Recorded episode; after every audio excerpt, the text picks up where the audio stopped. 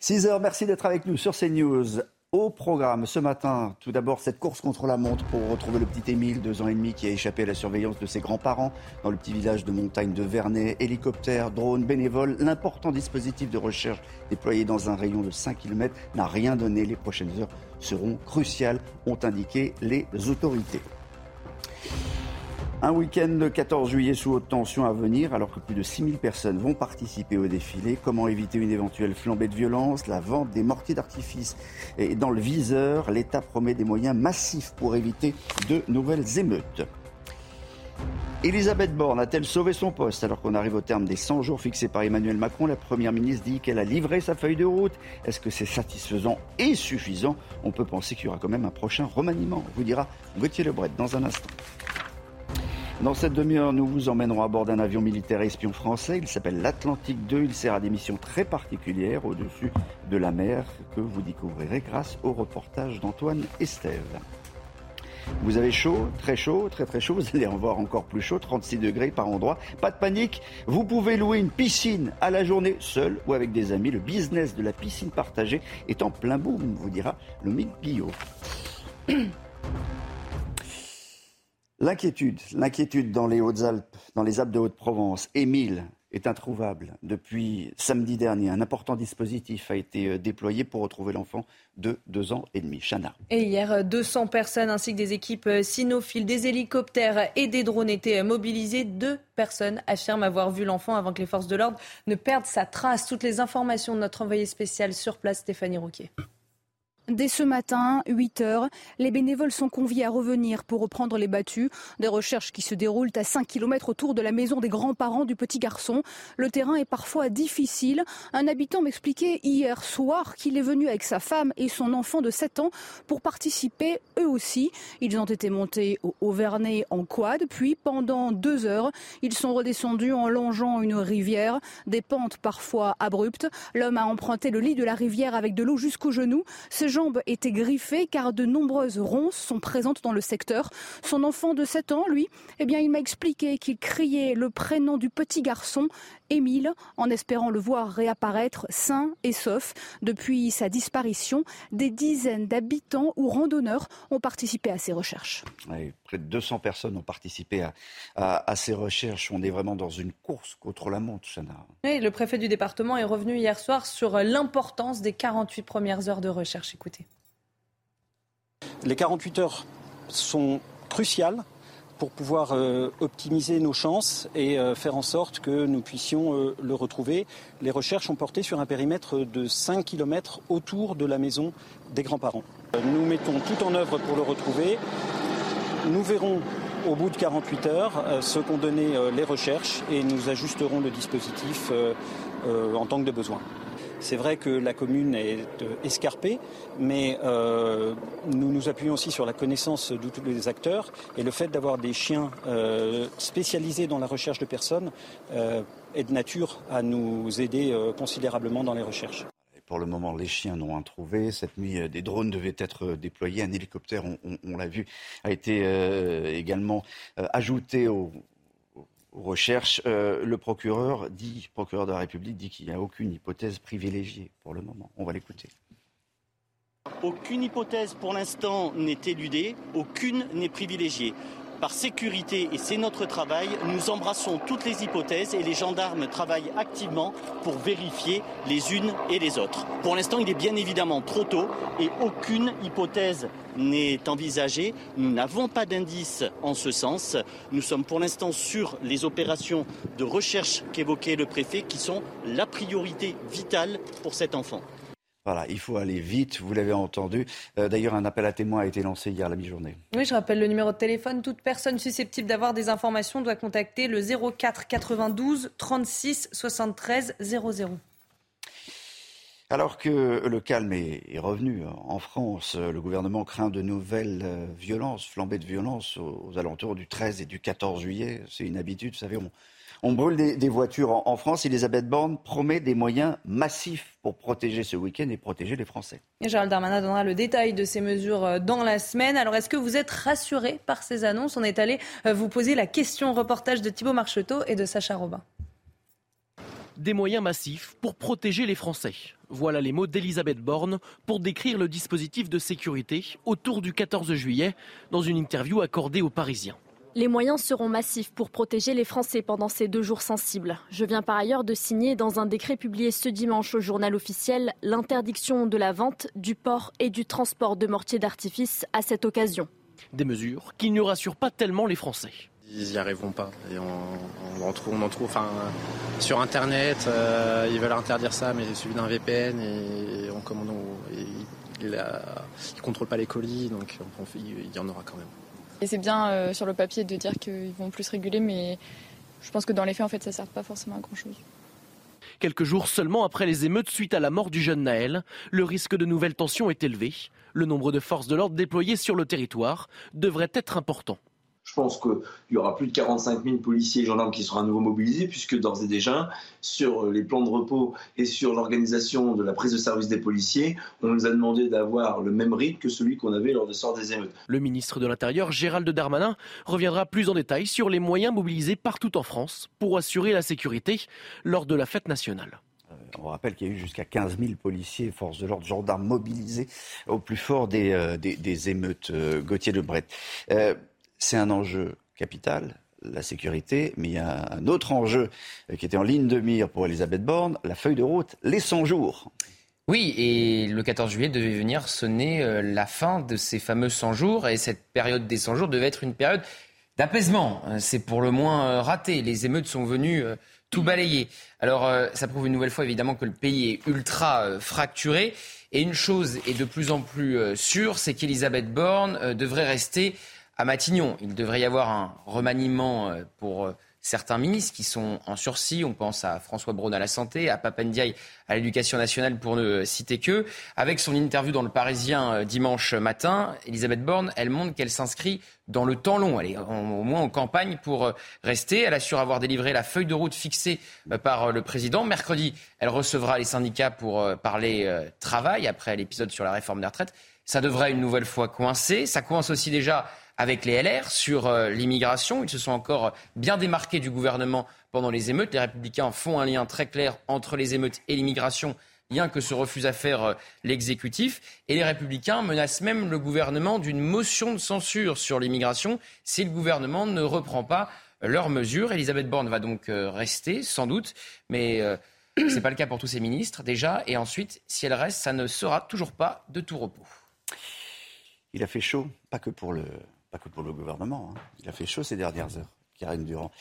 Euh, cette nuit, c'était insupportable. C'était insupportable. Donc on est en, épisode de, canicule. Et il va faire, vous l'avez dit tout à l'heure, 36 degrés, peut-être même plus. Oui, le pic, c'est en fait euh, aujourd'hui, c'est ce lundi, le pic de chaleur. Euh, je vous propose de regarder quand même les températures qu'on a relevées euh, hier après-midi au plus chaud de la journée. On est passé pas très loin des 40 hein, déjà. Par exemple, dans les Bouches-du-Rhône, à Cuges-les-Pins, 38 degrés 1. À Villefranche dans le Rhône, 37 degrés 8. On a eu la même chose à Lyon, à Aix-en-Provence, on a eu 37 degrés 1. Et à Orange dans l'Indre, 36 degrés cette nuit, effectivement, il faut savoir, les températures ne sont pas descendues en dessous de 25 degrés 6 à 5 heures du matin à Nice, 24 degrés 2 du côté de Marignac dans les Bouches du Rhône. C'est ce qu'on appelle une nuit euh, tropicale. Il faut savoir que la nuit prochaine, celle de lundi à mardi, pourrait être encore plus chaude dans le sud-est. Et aujourd'hui, on va euh, sans doute atteindre les 40 degrés ou bien vraiment les frôler. Ce sera le cas pour euh, Montfort-sur-Argent dans le Var, possiblement 40. Avignon 39, peut-être 40 aussi. À Nyons dans la Drôme 39 et puis dans les Bouches-du-Rhône 39 aussi. Alors cette canicule, euh, elle est euh, remarquable, mais elle n'est pas exceptionnelle du tout. Il n'y a pas de record à attendre. Par contre, elle est durable, notamment sur le sud-est. La Corse, on n'en voit pas encore la fin, au moins une semaine si ce n'est plus. 39 hein. degrés, vous vous rendez compte, même si c'est euh, si pas durable, même si c'est pas exceptionnel, c'est très très chaud. Dans les petites rues d'Avignon, il y a le festival de, en ce moment, c'est très difficile. Allez au théâtre, allez au cinéma, mettez-vous dans des endroits frais. Ça, c'est le, un conseil important. Et puis, euh, il faut s'hydrater. Euh, les grandes villes hein, n'ont pas été épargnées, Chana. Non, et les euh, habitants d'appartements mal isolés ont particulièrement souffert ce week-end, comme on va le voir dans ce reportage signé Sarah Fenzari.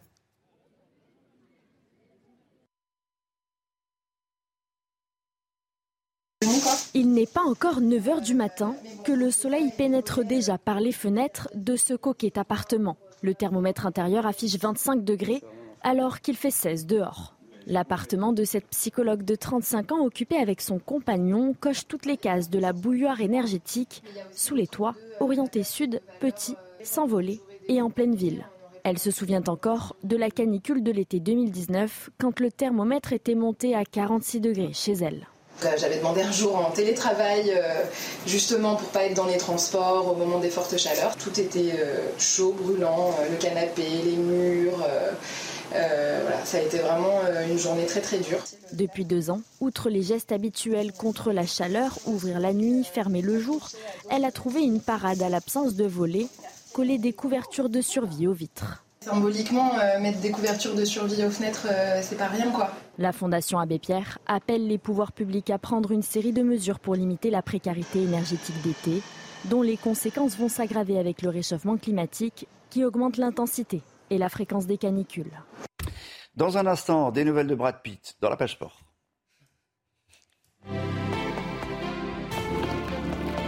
Vous regardez votre programme avec la machine à café, Groupe Intuition. Alors, il y avait de la F1 hier, c'était euh, le Grand Prix de Grande-Bretagne, Silverstone, huitième Grand Prix de la saison, et une belle victoire pour Max Verstappen. Oui, vous avez pu suivre en direct euh, sur Canal+. Le Néerlandais s'est imposé au Grand Prix de Grande-Bretagne de Silverstone. Donc hier, il s'agit de la sixième victoire consécutive pour le coureur de Red Bull qui a devancé Lando Norris et Lewis Hamilton. C'est un week-end noir par contre pour les Français euh, Esteban Ocon et Pierre Gasly qui ne seront pas allés jusqu'au bout de la course à cause de deux abandons. Mais Verstappen, il est, il s'est fait voler la vedette hier à Silverstone par Brad Pitt. Oui, exactement, puisque l'acteur américain. Qu'est-ce qu'il faisait là, Brad Pitt? Bah, Il était présent pour le tournage d'un film, de son nouveau film qui se déroule dans l'univers euh, du sport automobile. On a, on a donc pu euh, distinguer un onzième garage dans les stands réservé à l'écurie fictive, évidemment, Apex. La star a même pu participer au briefing d'avant-course avec les pilotes aux côtés de son réalisateur, Joseph Kosinski, auteur l'an passé de Top Gun Maverick. Il n'était pas, pas dans la voiture. Ils ont fait un tour, d'ailleurs, ils ont raté totalement leur, tour de chauffe. Je ne sais pas comment ils vont rattraper ça, mais il y avait une voiture, ils ont fait une fausse écurie et avec euh, des, fausses, euh, voilà, des fausses combinaisons. Et, ils devaient faire le tour de chauffe, ils l'ont pas fait. Mais c'était pas Brad Pitt qui conduisait. Bon, euh, le reste, le reste de l'actualité, c'est le PSG, Paris Saint-Germain, des nouvelles du gardien Sergio Rico. Oui, le porteur parisien euh, a pris la parole sur Instagram euh, euh, pour la première fois depuis son accident de cheval qui l'a plongé dans un coma de 19 jours. Le joueur espagnol a tenu à remercier toutes les personnes qui lui ont témoigné et donné de l'amour pendant sa convalescence. Il a ajouté Je me sens très chanceux. Encore une fois, merci à tous. J'espère pouvoir vous voir bientôt.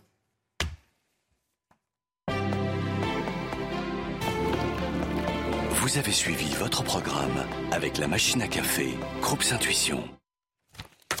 Dans un instant, on va parler euh, du 14 juillet. L'armée euh, nous a aussi ouvert ses portes avant ce grand rendez-vous. 6000 personnes vont participer au, grand défilé. Et euh, vous allez découvrir un avion espion très particulier qu'a pu visiter Antoine Estève. A tout de suite. 6h, quasiment 6h17 sur CNews. Merci d'être avec nous pour cette matinale, première matinale de, la semaine. Chana Lousteau vous rappelle les principaux titres. Les recherches se poursuivent dans les Alpes de Haute-Provence. Émile est toujours introuvable. Un important dispositif a été déployé pour tenter de retrouver l'enfant de deux ans et demi. Hier, 200 personnes ainsi que des équipes cynophiles, des hélicoptères et des drones étaient mobilisés. Et selon le procureur de la République, aucune hypothèse n'est privilégiée pour le moment. Et puis Joe Biden à Londres pour une visite éclair avant le sommet de l'OTAN. Demain, le président américain doit rencontrer le roi Charles III et évoquer le soutien à l'Ukraine avec le Premier ministre Rishi Sunak. La Maison-Blanche affirme que Joe Biden souhaite encore renforcer sa forte relation avec le Royaume-Uni, tandis que pour Downing Street, sa venue témoigne des liens solides entre les deux pays. Le 14 juillet, CNews aux côtés des militaires. Et aujourd'hui, on va vous parler de de l'appareil qui est derrière moi, là juste, il s'appelle Atlantique 2. Jana. Oui, on a pu embarquer euh, en exclusivité à bord de cet avion espion français. Reportage d'Antoine Estève. C'est un gros avion truffé d'électronique. Des capteurs, des radars, des caméras parmi les plus perfectionnés au monde. Les pilotes préparent l'appareil qui va voler pendant une douzaine d'heures au-dessus de la mer Baltique. On va, avec nos capteurs, détecter euh, tout ce qui, qui navigue euh, dans la mer Baltique. Et s'il fallait, euh, on a les capacités euh, de chercher sous la mer. Cette mission de renseignement et d'espionnage se déroule à 8000 mètres d'altitude, aux confins de la Pologne et de l'enclave russe de Kaliningrad. On ne veut pas provoquer, on ne veut pas du tout élever le niveau de tension, on veut juste euh, observer l'activité qu'il y a à la fois en mer et puis euh, si possible le long des côtes et petit peu à l'intérieur du, territoire, mais sans, sans, se rapprocher à des distances qui seraient jugées provocantes. Chaque bateau repéré est photographié puis identifié. D'autres militaires observent la mer depuis ces grandes bulles en verre à l'œil nu. Dans les armées françaises, on, aime beaucoup la, sensation euh, du, personnel. Et c'est vrai qu'on est sensible à ça, euh, avoir le, sentiment de, chaque personne sur, sur ce qu'il a vu. Et ça, c'est quelque chose qu'on ne peut pas avoir euh, avec une machine. Tout le monde est très concentré à l'intérieur de l'appareil. La situation géopolitique est relativement tendue avec la présence de navires et de sous-marins russes dans la Baltique. Les opérateurs viennent de détecter un gros bateau qui navigue sans son système d'identification c'est une frégate de la marine russe. On va se rapprocher de lui et on va, le regarder et euh, en tout cas relever son, immatriculation et le, photographier pour une analyse. Et ensuite on va collecter du, renseignement, en particulier euh, militaire. Lors de ces missions au profit de l'OTAN, la marine française participe à la supériorité aérienne des forces de l'Alliance. Dans cette zone entre Russie et Europe, avions, navires de guerre ou de trafic divers, personne ne peut se cacher quand l'Atlantique 2 survole la zone. Voilà, le 14 juillet, évidemment, euh, sur CNews, édition spéciale dès 6h du matin. Et puis vous retrouverez euh, Laurence Ferrari entre 9h et, 12h en codiffusion sur euh, Europe 1. Vous saurez tout de ce défilé. Je salue Pierre Chasseret. Vous avez déjà conduit un char, Pierre? Non, pas encore. Ni un engin militaire. Non, je me contente je des... me demande ce que vous faites dans, votre association, Vraiment, je, m'occupe que des 40 millions de voitures qui sont sur en France. On va s'occuper de la chaleur maintenant avec Lomé Guillot. Euh, des piscines, exactement. Vous pouvez euh, louer des piscines cet été, si vous n'en avez pas. Je ne comprends pas que vous n'en ayez pas, mais enfin, si vous n'en avez pas... Ça eh ben, allez, à tout de suite.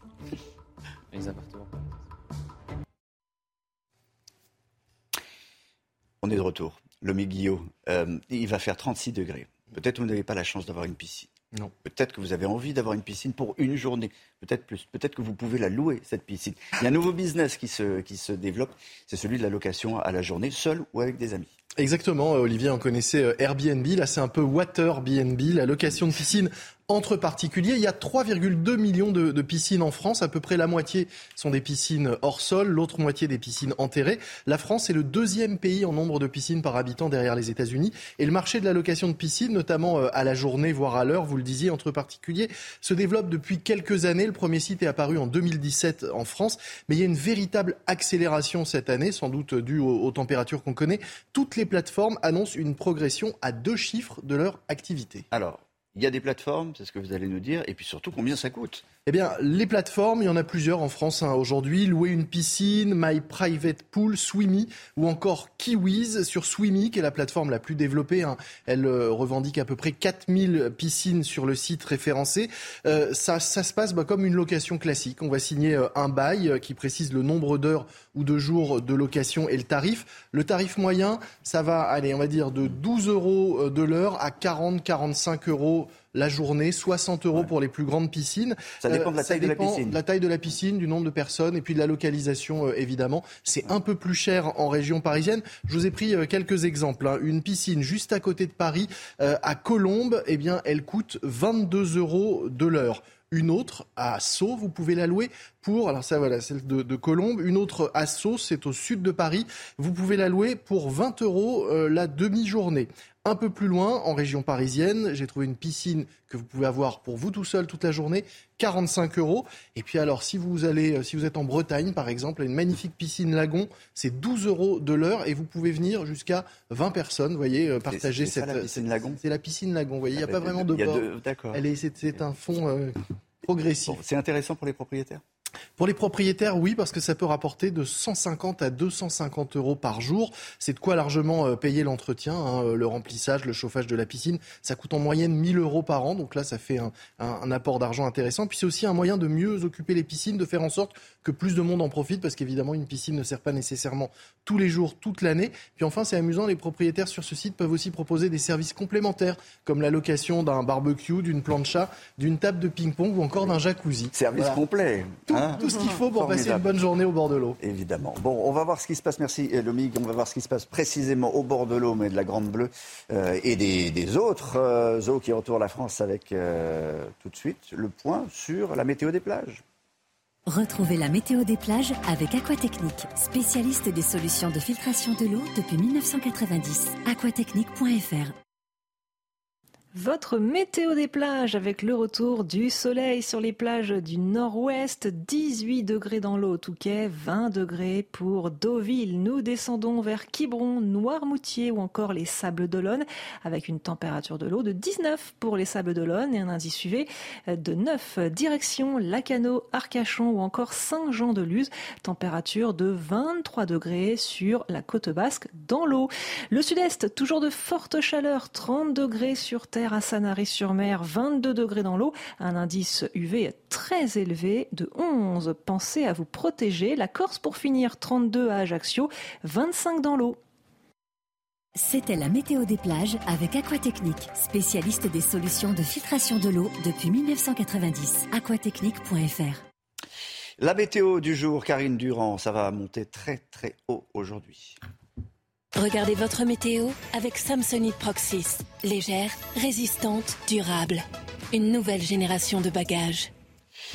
Attention à la chaleur, Karine, aujourd'hui. Oui, et Météo France a ajouté des départements supplémentaires dans sa vigilance orange. Sept départements, euh, surtout le Var. Attention, dans le Var, les températures pourront euh, approcher, atteindre les 40 degrés. Aujourd'hui, c'est vraiment le pic. Hein. On a eu une nuit suffocante. Ça n'est pas fini.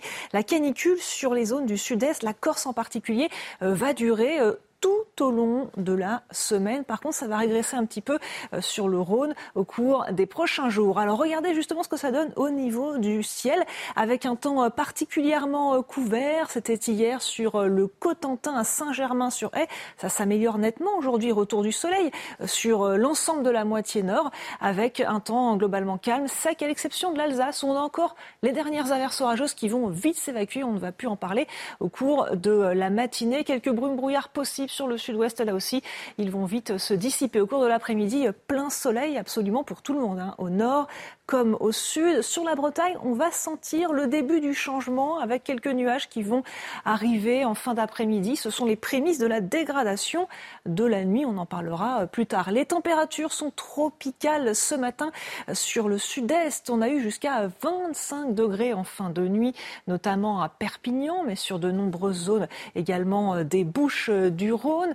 18 à Paris, les températures sont un petit peu en baisse sur le nord, 15 en direction de Lille et 20 encore de la grande douceur, chaleur euh, pour euh, l'Alsace. En ce qui concerne l'après-midi, c'est vraiment le pic hein, des températures caniculaires euh, sur le sud-est avec des valeurs qui vont monter facilement jusqu'à 36 degrés à Grenoble, à Marseille, localement bien plus, surtout sur le Var notamment. Encore 31 degrés à Paris et puis on sent bien la baisse se mettre en place hein, par le nord-ouest. 22 sur la pointe bretonne. Cette baisse va ensuite se généraliser sur le nord pour les prochains jours. Au cours des prochains jours, justement, une dégradation au programme de ce mardi. Ça va débuter au cours de la nuit de lundi à mardi et puis se décaler progressivement dans la journée avec de violentes averses orageuses en direction de l'Est, hein, parfois euh, vraiment puissantes avec de la grêle, du vent. Mercredi, jeudi, c'est l'accalmie progressive. Regardez les températures qui baissent tous les jours sur euh, la moitié nord et par contre elles se maintiennent encore très élevées sur le sud-est. C'était votre météo avec Samsonite Proxys. Légère, résistante, durable. Une nouvelle génération de bagages. Votre matinale se poursuit ce matin. Voici euh, nos titres à 6h30. Étranger et macabre découverte en Seine-Saint-Denis. Un corps emmuré a été retrouvé dans un appartement du Livry-Gargan, dans la cuisine. La propriétaire avait prêté son bien. C'est elle qui a alerté la police. Information CNews. Nous serons sur place dans un instant avec Sandra Chambo. Course contre la montre pour retrouver le petit Émile, deux ans et demi, qui a échappé à la surveillance de ses grands-parents dans le petit village de montagne de Vernet. Hélicoptère, drone, bénévoles. L'important dispositif de recherche déployé dans un rayon de 5 km a rien donné. Les prochaines heures sont cruciales, indiquent les autorités qui refusent de privilégier une hypothèse plutôt qu'une autre. Dans un instant, nous allons revenir également sur la stratégie de surenchère en participant à la marche interdite aux côtés de la famille Traoré. Samedi à Paris, les élus de LFI, du parti de Jean-Luc Mélenchon, ont fait polémique particulièrement quand les manifestants hurlaient des slogans hostiles à la police. Rien ne va plus entre Kylian Mbappé et le PSG. La cote de popularité de la superstar s'en ressent. Moins humble qu'avant, moins charismatique et surtout, 65% des Français estiment qu'il n'est pas dans son rôle lorsqu'il pousse un coup de gueule après la mort du jeune Naël, tué par le tir d'un policier à Nanterre. On va y revenir. On reviendra également sur ce week-end du 14 juillet sous haute tension à venir alors que plus de 6000 personnes vont participer au, défilé. Comment éviter une éventuelle flambée de violence? La vente des mortiers d'artifice est dans le viseur. L'État promet des moyens massifs pour éviter de nouvelles émeutes. Rudy Mana, porte-parole national d'Alliance Police, sera avec nous d'ici un quart d'heure. Mais pour commencer ce journal, euh, cette euh, terrible et, macabre découverte hier après-midi, euh, a été fait par le propriétaire d'un appartement à Livry-Gargan, Seine-Saint-Denis, qui a découvert le corps d'un homme emmuré dans la cuisine de son appartement. Chana. Alors en fait, c'est la locataire de cet appartement qui a fait euh, cette découverte. Elle était en voyage en Algérie pendant plusieurs mois et en fait, elle avait sous-loué cet appartement à un couple. Alors on rejoint tout de suite Sandra Chiambo sur place. Bonjour Sandra, dites-nous que sait-on de cette affaire ce matin? Bonjour Chana, bonjour à tous. Alors sur place, rien n'indique qu'une macabre découverte a eu lieu euh, hier après-midi dans cet appartement, enfin dans cet immeuble en briques rouges situé euh, juste derrière moi à Livry-Gargan en Seine-Saint-Denis. Vous l'avez dit, il est environ midi euh, ce dimanche quand une femme regagne son appartement après avoir passé six mois en Algérie. Elle avait sous-loué son appartement à un couple dont elle ne connaît uniquement que les, prénoms. En rentrant chez elle, elle découvre l'appartement vide, les occupants sont absents.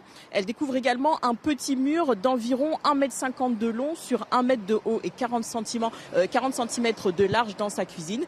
Il y a une forte odeur de javel et beaucoup de mouches qui volent autour. Elle alerte alors euh, la police qui arrive sur place. Les forces de l'ordre font un trou dans le muret et constatent effectivement la présence d'insectes nécrophages, d'asticots et d'une couverture recouvrant quelque chose. Ils ont entièrement détruit le mur et c'est là qu'ils ont euh, découvert la présence d'un homme décédé en position fétale. Euh, une enquête a été ouverte et confiée à la police judiciaire de Seine-Saint-Denis et les habitants pour l'instant sont surpris de euh, cette découverte justement.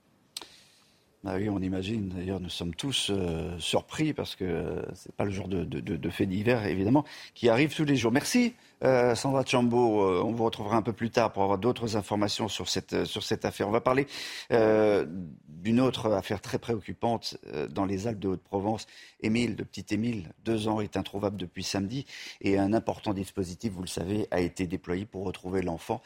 les heures, chaque heure, même chaque minute compte, Chana. Et hier, 200 personnes ainsi que des équipes cynophiles, des hélicoptères et des drones étaient mobilisés. Deux personnes affirment avoir vu l'enfant avant que les forces de l'ordre ne perdent sa trace. Donadieu. Les recherches auront duré jusqu'à très tard dans la nuit. Depuis la disparition du petit Émile samedi soir, une cinquantaine de gendarmes et de sapeurs-pompiers tentent de retrouver l'enfant avec l'appui de deux hélicoptères, deux drones et de dix équipes cynophiles. Aucune hypothèse pour l'instant n'est éludée, aucune n'est privilégiée. Par sécurité, et c'est notre travail, nous embrassons toutes les hypothèses et les gendarmes travaillent activement pour vérifier les unes et les autres. Ce matin, les recherches ont repris dès l'aube. Les autorités pourront une nouvelle fois compter sur les habitants ou des vacanciers qui déjà hier se sont fortement mobilisés. À pied ou en quad, près de 200 bénévoles ont apporté leur aide. C'est un peu mixte, il y a de la forêt, des ruisseaux, des drailles un peu plus haut. Euh, après, ça monte quand même vachement. On s'est motivé, on a essayé de, de, ramener le maximum de gens. On a déjà trois voitures euh, qui sont arrivées sur place pour aider. Et voilà. En ayant des enfants, voilà, on se, on se dit que ça peut arriver au nôtre. On serait content qu'on vienne nous aider. Aujourd'hui, le périmètre des recherches sera élargi à plus de 5 km autour de la maison des grands-parents où a disparu le jeune Émile. La cinquantaine d'appels reçus après l'appel à témoins sont en cours de traitement. Voilà, et je vous propose à présent d'écouter le, maire de Vernet qui a répondu à nos questions hier soir. Ici, les gamins, euh, un gamin peut, circuler, il va à la rivière, on le sait, on sait qu'il n'y a rien de dangereux. Là, c'est un, site, moi j'y suis allé puisque j'ai cherché à ce moment-là. Je reconnais qu'il y a une falaise qui est à côté, que peut-être le gamin ait pu glisser. Euh, il a échappé à la, surveillance des grands-parents, ça arrive c'est l'hypothèse que je, garde. Aujourd'hui, rien ne permet de dire que c'est pas cette hypothèse. J'imagine que c'est dur des, des, conflits avec euh, d'autres gens. Non, non, c'est une famille qui était implantée ici. Il n'y a, aucun contexte, enfin, c'est rien, on a connu de famille Toutes les hypothèses sont, ouvertes. Reprise des recherches à 8 heures euh, ce matin et un appel à témoins euh, lancé dès hier midi. Oui, je vais rappeler euh, le numéro de téléphone. Toute personne susceptible d'avoir des informations doit contacter ce numéro 04 92 36 73 00.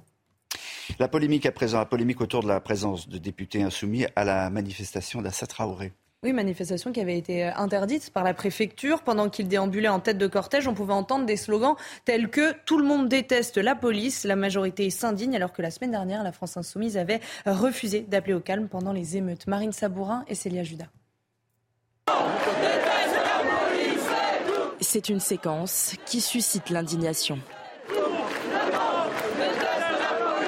Alors que des dizaines de participants à la marche organisée par Assad Traoré scandent des slogans anti-police. Des élus insoumis Europe Écologie Les Verts marchent fièrement en tête de file. Gérald Darmanin a réagi hier soir sur Twitter.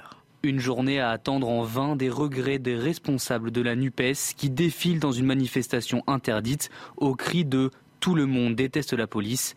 Quelle tristesse pour la République et pour les femmes et les hommes qui la défendent. La majorité juge cette attitude inacceptable et intolérable. C'est pas la première fois, malheureusement, que ce genre de choses se passe. À la minute où vous entendez ce genre de propos, vous devez évidemment quitter cette manifestation. Mais la vérité, c'est qu'il n'aurait même pas dû être présent dans cette manifestation. Même son de cloche du côté de Reconquête.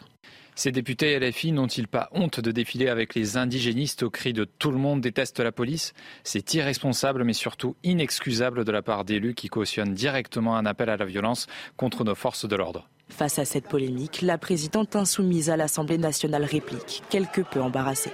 Les gens ont crié tout le monde déteste la police, qui est une forme d'exaspération que nous ne partageons pas. Je ne dirais Donc ce pas. Ce slogan, il vous choque? Non, il ne me choque pas. Il, ah je ne le dirai pas. C'est tout à fait différent. Des élus de la nation avançant sur de tels slogans, un acte qui abîme sciemment la République, selon Yael Braun-Pivet, présidente de l'Assemblée nationale. Pas la, première fois hein, que les insoumis euh, participent à des, manifestations où il y a des slogans hostiles. Non, bien sûr, c'est vraiment la politique de la surenchère. Pas la première fois qu'ils participent à des manifestations interdites. Hein. ils l'ont fait à Sainte-Soline, contre le TGV euh, Lyon-Turin. Et non, effectivement, les slogans anti-police, la police tue, ça date pas d'hier. Hein. Cette volonté d'amalgamer euh, l'ensemble des policiers, ça ne date pas d'hier du côté des insoumis. C'est vrai que voir Éric Coquerel, président de la commission des finances, avec son écharpe tricolore au milieu des slogans "Tout le monde déteste la police", bon bah ça, c'est à noter. Vous savez ce qu'il risque Est-ce que vous savez ce qu'il risque Une amende, une amende forfaitaire. On va écouter un, avocat, on va voir si vous avez raison. La première des sanctions, pour simplement manifester, alors même que la manifestation est interdite, eh bien, c'est 135 euh, euros, ramené à 90 euros si on paye dans les délais. Avant 2019, il n'y avait pas de sanctions spécifiques pour les participants à une manifestation illicite. Mais cela a évolué avec un décret du 20 mars 2019 pris sous euh, la présidence d'Emmanuel Macron pour euh, prévoir donc une telle contravention, une telle sanction à l'égard de tout participant, quel que soit d'ailleurs son comportement. 25 ans qu'on en rêve, que Jacques Chirac en rêve, se baigner dans la Seine. Ça va être possible, Chana. Oui, ce sera possible euh, dès l'été 2025. Anne Hidalgo a dévoilé. vous dites ça comme ouais, ça va être possible. Non, oui. 25 ans qu'on attend ça. Pardon, excusez-moi. excusez-moi. Vous allez vous baigner dans la J'aimerais bien baigner, je rêve. Alors il y aura trois sites. Eh ben, il y a trois sites qu'on va vous dévoiler euh, ce matin. Nager dans la Seine, un vieux rêve pour certains. Donc Olivier, vous en faites partie, Qui va devenir réalité. Le détail avec euh, Jules Bedeau et Sarah Fenzari. Si on peut nager dans les canals, bientôt on va pouvoir nager dans la Seine. Nager dans la Seine, un vieux rêve de Jacques Chirac qui sera désormais possible dès 2025. Une partie de l'héritage laissé à l'issue des Jeux Olympiques 2024. Trois sites ont été dévoilés. Le Bras-Marie, situé tout près de l'hôtel de ville, les rives de Grenelle et Bercy, qui accueilleront des espaces de baignade aménagés et sécurisés. Les premières analyses de l'eau de la Seine effectuées en juin 2023 sur la base de la réglementation européenne en vigueur donnent des résultats excellents. Malgré cela, les Parisiens ne sont pas prêts à plonger. J'ai trouvé des, bouts de pain, des immondices, c'était absolument dégoûtant. Moi je suis un peu sceptique par rapport à ça. Euh, déjà en se promenant au bord de la Seine, on voit un petit peu les détritus qu'il y a juste ici au bord. Euh, c'est pas rassurant. Elle n'a pas l'air très propre, donc non, je ne me baigne pas. Le fleuve doit accueillir pour les Jeux Olympiques trois épreuves au pied de la Tour Eiffel, la natation marathon, le triathlon et le paratriathlon. Et pour les plus pressés qui ne pourraient pas attendre pour faire trempette dans la Seine, le canal Saint-Martin est ouvert à la baignade dès cet été. Voilà, on peut se baigner à Paris, il fait tellement chaud. il fait 36 ou 37 degrés, moi je, je trouve qu'il n'y a pas de fraîcheur dans cette ville. Je suis le seul à vouloir me baigner dans la Seine. Lomique ne se peigne jamais. Euh, Pierre Chasseret. Oh, moi, j'accompagne, je suis partant sur ce genre de choses. Karine, elle se dit je vais attraper toutes les maladies du monde. je suis seul. Bien que le canal, Saint-Martin, c'est déjà pas très propre. Hein. Bon, eh ben, vous n'êtes pas très encourageant. Moi, je soutiens le, rêve de Jacques Chirac. Moi, je, veux je veux surtout croiser Anne Hidalgo dans la Seine le jour où je me baigne. Bah, écoutez, Oula, la rencontre, euh, elle hier, elle, va y assister. Hier, elle s'est pas baignée, hier, en tout cas. Euh, on passe au sport. Mbappé.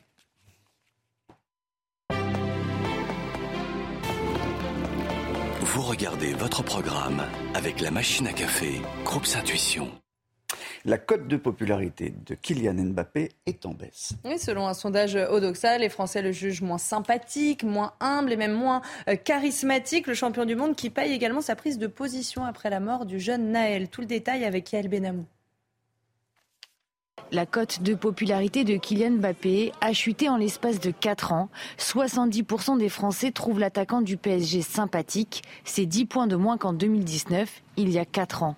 Une popularité nettement inférieure à d'autres icônes du sport. 89% des Français jugent Teddy Riner sympathique et ils sont 87% pour Tony Parker. Les Français le jugent sévèrement sur son manque d'humilité. Ils sont seulement 45% à le trouver humble. Kylian Mbappé avait posté un tweet juste après la mort de Naël.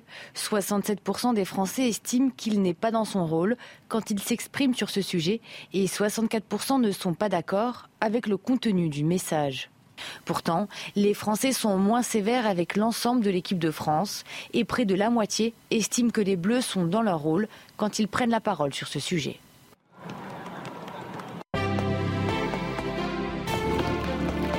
Vous avez suivi votre programme avec la machine à café, Groupe Intuition. Je peux vous dire que Gauthier Lebret est consterné par euh, le fait qu'on puisse demander à Mbappé, champion du monde, meilleur footballeur de tous les footballeurs, d'être humble. Mais quand vous êtes à 18 ans champion du monde, c'est compliqué de garder une humilité parfaite. Voilà. Et on lui demande pas d'être humble, on lui demande d'être bon. Et il est bon. De, mettre des buts. Voilà. On va parler euh, du 14 juillet, euh, de la sécurité autour du 14 juillet dans un instant. On sera avec euh, Rudy Mana, porte-parole de Alliance Sud. Vous savez que les mortiers et mortiers d'artifice sont dans le, sont dans le collimateur, mais est-ce qu'on peut vraiment lutter contre les mortiers d'artifice, leur importation, le marché noir? On vous pose des questions tout de suite. La suite de votre matinale info, euh, Chana vous rappelle les titres. Les recherches se poursuivent dans les Alpes de Haute-Provence. Émile est toujours introuvable. Un important dispositif a été déployé pour tenter de retrouver l'enfant de deux ans et demi. Hier, 200 personnes ainsi que des équipes cynophiles, des hélicoptères et des drones étaient mobilisés. Selon le procureur de la République, aucune hypothèse n'est privilégiée pour le moment. La Cour des comptes va publier aujourd'hui son rapport sur le recours par l'État au cabinet de conseil privé. Ça fait suite à la polémique déclenchée en mars 2022. En pleine campagne présidentielle, le Sénat avait publié un rapport qui estimait ces recours à plus d'un milliard d'euros en 2021. Le gouvernement avait été épinglé, entre autres, par son recours répété aux prestations du cabinet américain McKinsey. Et puis sept départements placés en vigilance orange canicule. Aujourd'hui sera certainement le jour le plus chaud de cet épisode caniculaire. On pourrait atteindre les 40 degrés dans le Var ou encore dans le Vaucluse. Les autres départements concernés sont l'Ain, le Rhône, la Loire, l'Isère, les Alpes de Haute-Provence et les Alpes-Maritimes. La vigilance jaune s'étend également à 25 départements. Rudy Mana est avec nous, porte-parole Alliance Sud. Bonjour pour le week-end du 14 juillet. Je rappelle qu'Elisabeth Borne promet des moyens massifs pour protéger les Français. Il s'agit d'empêcher une nouvelle flambée de violence. Et c'est vrai que le 13 et le 14 juillet, on sait que depuis des années, il y a une surenchère, notamment de, voitures brûlées entre 600 et 800 selon les années. Est-ce que d'abord ça, on peut l'empêcher Rudy Mana? Bonjour à vous. Ben, vous savez, on va faire le maximum pour l'empêcher. Elisabeth Borne, effectivement, a pris des mesures pour pour empêcher le, la vente, le transport euh, de mortiers d'artifice, ça, va dans le bon sens. Et, puis après, euh, en fait, elle, rassemble le maximum de policiers, de gendarmes. Le souci, c'est que ça fait, euh, ça fait plusieurs jours, voire plusieurs semaines, qu'on tourne avec des effectifs extrêmement élevés, puisque pendant les émeutes, on a tourné à 45 000 policiers chaque soir. Et là, j'ai l'impression que pour le 14 juillet, on n'a pas le chiffre précis, mais on sera pas loin des 45 000 également. Donc en fait, la difficulté, c'est que on est quand même au mois de juillet, je rappelle à tout le monde, hein, il, y a, il, y quand même des congés aussi, et les policiers ont, Dieu merci, le droit de prendre encore des congés. Là, le problème, c'est qu'on est obligé d'annuler les congés, on est obligé de rappeler des policiers sur leur repos. J'espère que la situation euh, va pas va pas se poursuivre et qu'on va pouvoir un petit peu souffler au mois d'août parce qu'il y a aussi des grosses échéances qui nous attendent puisque je rappelle qu'il y a aussi une Coupe du Monde de rugby où on, on va beaucoup, beaucoup solliciter les policiers et, en 2024, les Jeux Olympiques. Donc, vraiment, euh, les policiers vont encore faire des efforts pour le 14 juillet pour essayer que cette fête se passe raisonnablement, se passe tranquillement. Je ne vous cache pas qu'on est quand même un petit peu inquiet. mais, Rudy Mana, juste sur la question des, des mortiers, enfin précisément, mortiers d'artifice, décret publié hier qui interdit la vente et le port et le transport de mortiers d'artifice. Déjà, moi, je m'étonnais que ce soit euh, pas euh, déjà le cas, vu qu'ils ont été utilisés comme, comme armes. Et je rappelle deux choses une tonne 5 de mortiers d'artifice saisis dans l'agglomération parisienne il y a quelques jours, et 2 tonnes 7 de, feux d'artifice, de mortiers, lors d'un contrôle mené euh, au sud de, de Rennes. Enfin, c'est des chiffres qui sont absolument effarants. Et en fait, ça circule sur le marché noir, évidemment, la plupart du temps. donc les décrets, ça ne doit pas empêcher grand-chose. Qu'est-ce qu'on fait et est-ce qu'on peut lutter contre le marché noir? Ben, ce qu'on fait, c'est ce que font actuellement euh, tous les policiers de France. On essaye de contrôler des, personnes en possession de mortiers d'artifice. Effectivement, on a des, vous avez cité les, chiffres sont, sont absolument surréalistes. On a, on a fait des saisies incroyables. Bon, on a pu voir quand même pendant ces émeutes qu'on en a pris un sacré paquet dans la gueule, des mortiers d'artifice. Donc c'est sûr que croyez-moi que si on peut interpeller des mecs avec des mortiers d'artifice, on ne va pas gêner. Euh, le souci, c'est que vous l'avez bien dit, hein, on, peut, on, peut, prendre toutes les mesures, tous les décrets du monde. Il est évident que le 14 juillet, on sera encore confronté à ça, mais ça va plutôt dans le bon sens en empêchant le transport, euh, l'achat libre. Mais bien sûr, mais c'est une arme. On est bien, on est bien d'accord que vous, vous considérez que ces, mortiers, c'est ce qu'on appelle aussi des chandelles romaines, sont des armes. Bien sûr, quand vous tirez sur un mortier d'artifice euh, vers un policier, c'est des violences volontaires avec une arme par destination sur une personne dépositaire de l'autorité publique. Bien sûr que c'est considéré comme une arme par destination. Et on a eu un exemple à Marseille où il y a un, policier qui a pris un mortier d'artifice au-dessus du nez. S'il le prend 3 cm, il a eu le nez cassé. Si on il le prend 3 cm à côté, euh, il, il, a plus, il a plus d'œil. Quoi. Donc franchement, c'est des armes euh, extrêmement dangereuses quand elles sont lancées envers les policiers, quand on, surtout quand elles touchent au niveau du visage. Ça provoque également des brûlures.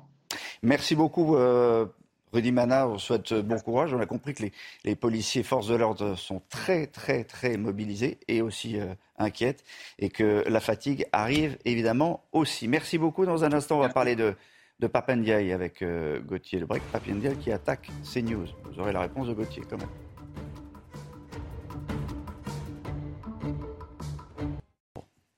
On va parler de Papé Ndiaye. On va se le dire entre nous. Il y en a marre que ces news servent de, de, paillasson, qu'on s'essuie les pieds sur, sur nous en nous traitant de chaîne d'extrême droite. Euh, le ministre de l'Éducation, qui devait partir, qui devrait partir rapidement, en cas de remaniement, ça fait aucun doute, euh, a tenté donc une sorte de va-tout, Gauthier de Brett, de se refaire une santé en ciblant CNews. Oui, Papendiaï au bilan pour le moins compliqué. Tout le monde dit et écrit qu'il est en sursis à l'éducation nationale car Emmanuel Macron cherchera un ministre de droite, une figure d'autorité. Après les émeutes, Papandiaï a fait donc le choix ô combien original d'attaquer notre chaîne. Écoutez-le. Vincent Bolloré, une personnalité proche de l'extrême droite, vous dites, mmh. son groupe est proche de l'extrême droite? Bah, Écoutez, quand vous regardez CNews, euh, quand vous regardez ce qui est devenu euh, européen, mmh. euh, quand vous regardez cet ensemble-là, la conclusion s'impose. JDD, enfin pardon, Europe 1, CNews d'extrême droite? Écoutez, ce sont des euh, publications, oui. Euh, CNews, c'est très clairement l'extrême droite. Ils font du mal à la démocratie? Ah, Moi, je pense qu'ils font du mal à la démocratie, il n'y a aucun doute. Moi, je suis, vous savez, euh, Donc, je, considère que lutter, CNews, je hein? considère que lutter contre l'extrême droite, c'est une priorité. Ça peut se faire de toutes les manières possibles. Bon, c'est fatigant parce que c'est pas la première fois. Sophie Binet de la CGT, Marine Tondelier d'Europe Écologie Les Verts, Rima Abdulmalak, la collègue de Papendiaï, ministre de la Culture, ont toutes fait le choix de nous cibler, de nous cibler, c'est bien le mot, avant lui, fatigant et insultant, insultant pour les 120 journalistes qui travaillent ici, insultant pour vous, téléspectateurs de CNews. Alors on va commencer par rappeler au ministre que contrairement à lui, CNews a le goût du pluralisme et respecte toutes les règles liées au temps de parole. Roch Olivier Mess, patron de l'ARCOM, l'a lui-même reconnu il y a quelques semaines. Et concernant nos éditorialistes, Nathan Dever, Julien Drey, Philippe Guibert, Laurent Geoffrin, Gérard Leclerc, Karim Zerebi, pour ne citer que, interviennent très régulièrement et ne représentent pas vraiment l'extrême droite. Ah bon, euh, Papendiaï, avec ses, propos, j'espère comment les, les qualifier, vous s'adresse à qui? C'est la grande question. À l'extrême gauche, à la France insoumise, à la CGT, à la gauche médiatique, à des gens ultra-minoritaires qui ne supportent pas le pluralisme. Car ce que traduit cette sortie du ministre, c'est son rejet profond de ce pluralisme. Tous les journalistes devraient écrire la même chose, tous les éditorialistes dire la même chose, tous les médias traiter des mêmes sujets, sans quoi le procès en extrême droite vous sera intenté. Papendiaï qui est quand même euh, en grande difficulté, enfin, je vais dire, il n'a pas de bilan, on n'a pas de bilan. il a un bilan. Très mauvais. Échec sur le harcèlement à l'école. Euh, Brigitte Macron a dû reprendre le dossier en urgence. Échec euh, sur la mixité. Il avait accusé l'enseignement privé de faire de la ségrégation sociale et scolaire tout en ayant ses enfants à l'école alsacienne. Il a perdu absolument tous ses arbitrages. Les atteintes à la laïcité s'envolent. Il manquera encore 3000 euh, profs à la rentrée. En fait, ce que dit cette sortie du ministre, c'est qu'il n'est déjà plus ministre. Et au fond, il ne l'a jamais vraiment été. Euh, et avant même d'être remercié par Emmanuel Macron, il a déjà retrouvé en fait son costume d'historien, celui qui dénonçait les violences policières, tel un député euh, de la France insoumise. Papendiaï est encore ministre, mais la seule chose qui lui reste, c'est le titre. Gauthier Lebret, voilà. On répète à Papendiaï, on n'est pas des fachos on n'est pas des fachos, je répète, c'est une sortie minable et euh, vous l'avez très bien expliqué et raconté les tenants et les aboutissants. Merci beaucoup Gauthier. Merci Charlie. On va changer de sujet, on n'en reparlera plus, ça n'a rien. Euh, dans un instant, la météo. Regardez votre météo avec Samsonite Proxys. Légère, résistante, durable. Une nouvelle génération de bagages. Les fortes chaleurs, Karine Durand, peut-être 36 degrés, peut-être même plus, et une alerte canicule. Oui, ces fortes chaleurs, elles s'intensifient aujourd'hui. C'est le pic de chaleur hein, dans le sud-est. Euh, ce lundi, des départements ont été rajoutés, comme le Var. C'est vraiment dans l'intérieur du Var qu'on aura les températures les plus élevées, possiblement 40. Et cette canicule va durer sur certaines zones comme euh, l'extrême sud-est, et eh bien euh, quasiment toute la semaine, voire même peut-être plus. Alors regardez l'évolution sur les cartes. Plein soleil, c'est vraiment le retour du beau temps absolument partout. On a quelques averses quand même sur l'Alsace qui vont s'évacuer rapidement au cours de la matinée. Partout ailleurs, les brumes, les brouillards se dissipent vite et le soleil prend place au cours de l'après-midi. C'est calme, c'est sec absolument partout. On devine quand même le début d'un changement de temps par la Bretagne. Les nuages vont commencer à arriver en fin d'après-midi. Euh, ce sont les prémices d'une nouvelle perturbation qui nous concerneront, qui nous concernera au cours de la nuit. Les températures sont tropicales ce matin, extrêmement élevées sur le sud-est, 25 notamment à Perpignan, une petite baisse sur le nord nord-ouest, 15 hein, pour la pointe bretonne, 18 pour la capitale. Et au cours de l'après-midi, attention, prudence avec ces fortes chaleurs. On dépassera les 35 euh, quasiment partout sur le sud-est, 36 à Grenoble et Marseille, localement dans le Var, bien plus. Euh, quant au nord-ouest, eh bien, la baisse se met en place, 22 pour la pointe bretonne, mais encore 31 à Paris et 28 à Strasbourg. C'était votre météo avec Samsonite Proxys. Légère, résistante, durable. Une nouvelle génération de bagages. Il est 7 heures, la suite de votre matinale. Merci d'être avec nous. Voici les titres. Les recherches pour euh, retrouver le petit Émile se poursuivent autour du hameau euh, du Haut-Vernay dans les Alpes de Haute-Provence. Le petit garçon de 2 ans et demi a disparu samedi. Pour le moment, toujours aucune trace de lui. Les heures qui arrivent sont cruciales, ont indiqué les autorités qui sont euh, mobilisées et qui ont mobilisé énormément de moyens. Dans un instant, on retrouvera la correspondante CNews, Stéphanie Rouquier. Un week-end du 14 juillet sous haute tension à venir alors que plus de 6000 personnes vont participer au défilé. Comment éviter une éventuelle flambée de violence? La vente des mortiers d'artifice est dans le viseur. L'État promet des moyens massifs pour éviter de nouvelles émeutes. Elisabeth Borne a-t-elle sauvé son poste alors qu'on arrive au terme des 100 jours fixés par Emmanuel Macron? La Première ministre a dit qu'elle a livré sa feuille de route. Est-ce que c'est satisfaisant? Est-ce que c'est même suffisant? On peut penser qu'il y aura quand même un prochain remaniement. C'est ce que vous dira Gauthier Lebret. Et puis on parlera de la chaleur, euh, et en particulier en voiture avec Pierre Chasseret, car les voitures aussi souffrent des très hautes températures. Mais pour commencer, l'inquiétude. L'inquiétude dans les Alpes de Haute-Provence. Euh, le petit Émile est introuvable depuis samedi dernier et un très important dispositif a été déployé pour retrouver euh, l'enfant. Euh, les recherches vont reprendre dans quelques minutes. Hier, 200 personnes ainsi que des équipes euh, cynophiles, des hélicoptères et des drones étaient euh, mobilisés. Euh, deux personnes affirment avoir vu l'enfant avant que les forces de l'ordre ne perdent sa trace. On rejoint tout de suite notre envoyé spécial Stéphanie Rouquier en direct de la commune du Vernet. Stéphanie, bonjour. Les recherches vont reprendre ce matin.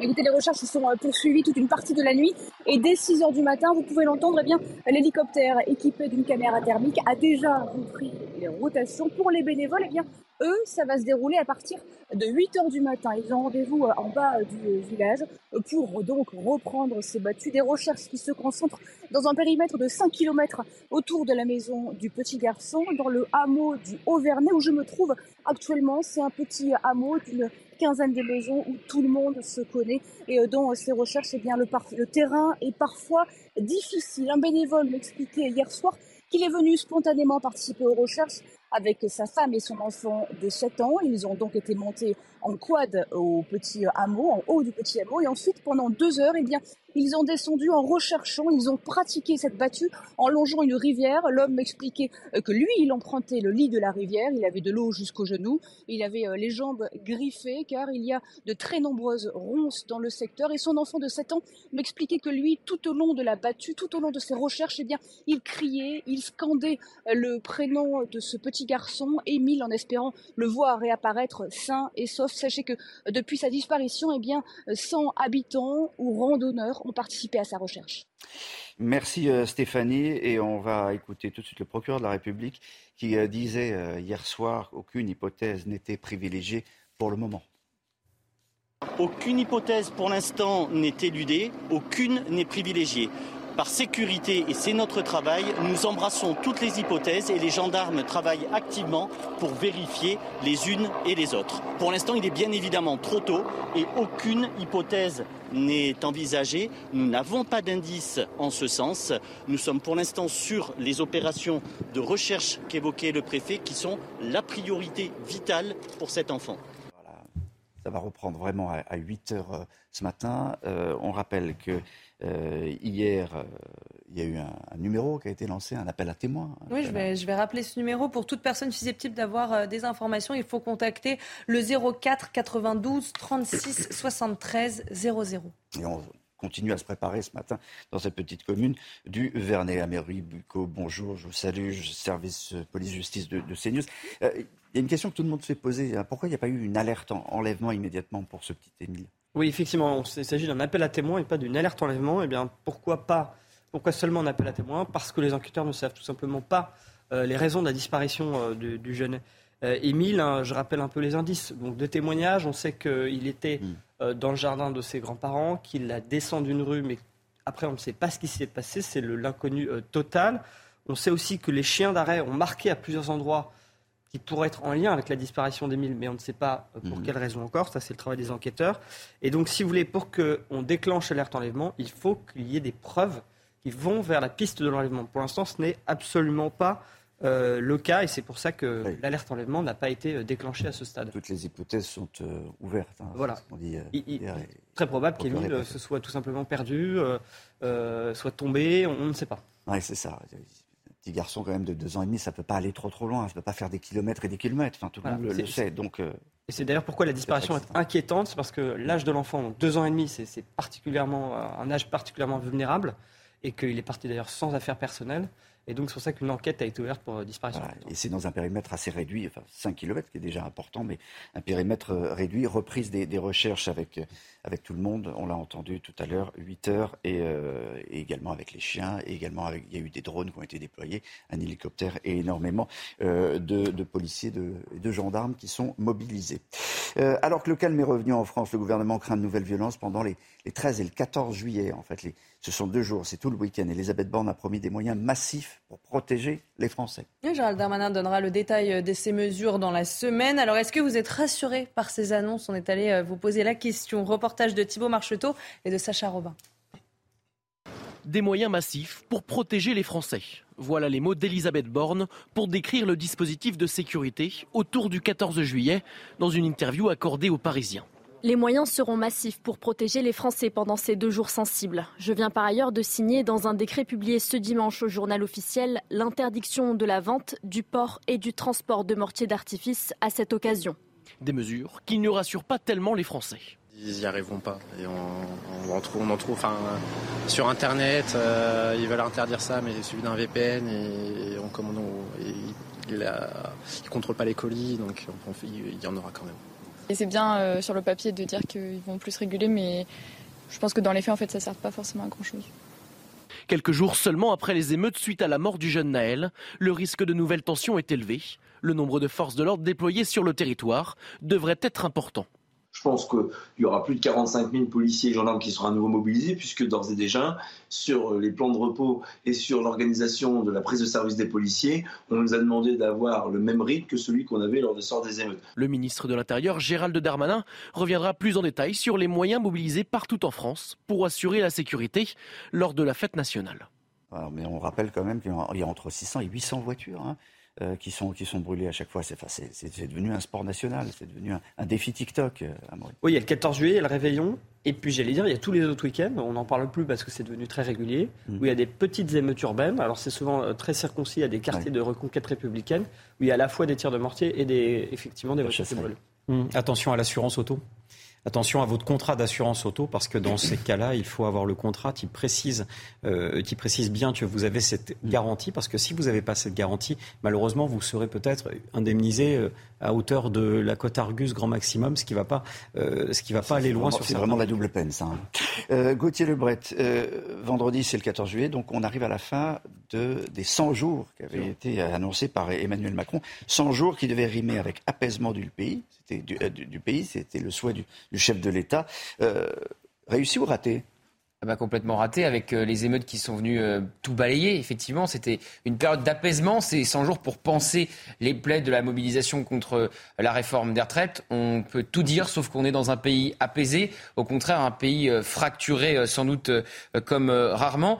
Alors, on parle de remaniement. Une chose est à peu près certaine, c'est qu'Elisabeth Borne va rester. On l'a bien vu dans les colonnes euh, du Parisien euh, hier euh, matin, elle s'inscrit dans le temps long et elle assure avoir délivré la feuille de route fixée par le président de la République. Mercredi, elle reprend les négociations avec les partenaires sociaux. Il va être question du travail. Ça pourrait coincer comme ça devrait coincer avec les républicains sur le sujet de l'immigration, puisque les LR se sont une nouvelle fois complètement distingués du gouvernement sur les émeutes, faisant un lien très clair entre les émeutes et l'immigration, lien que se refuse à faire le euh, gouvernement. Alors donc, Elisabeth Borne euh, va rester. Les LR qui menacent le gouvernement d'une motion de censure hein, si euh, le gouvernement ne reprend pas ses propositions sur l'immigration. Donc voilà, Elisabeth Borne va rester. Mais une nouvelle fois, ça ne va pas être de tout repos. Elle devrait rester. C'est moins le cas pour certains ministres, comme François Braun à la santé ou encore Papendiaï à l'éducation nationale, pour ne citer que. François Braun, quand même, qui réussit la, deuxième moitié de, de, son, mandat. Hein. Là, il est plus médiatique, notamment sur la pénurie aux, urgences, avec les congés, notamment des soignants. C'est, il est dans le Figaro ce matin. Oui, les, les problèmes de, qui sont liés à la canicule, effectivement. Le manque de personnel, qui est un problème euh, récurrent. Euh, mais il s'est réglé. Écoutez, euh, en tout cas, s'il ne part pas, tout le monde reste. Bon, voilà. Jugement définitif. Bonne, bonne punchline. On passe au sport.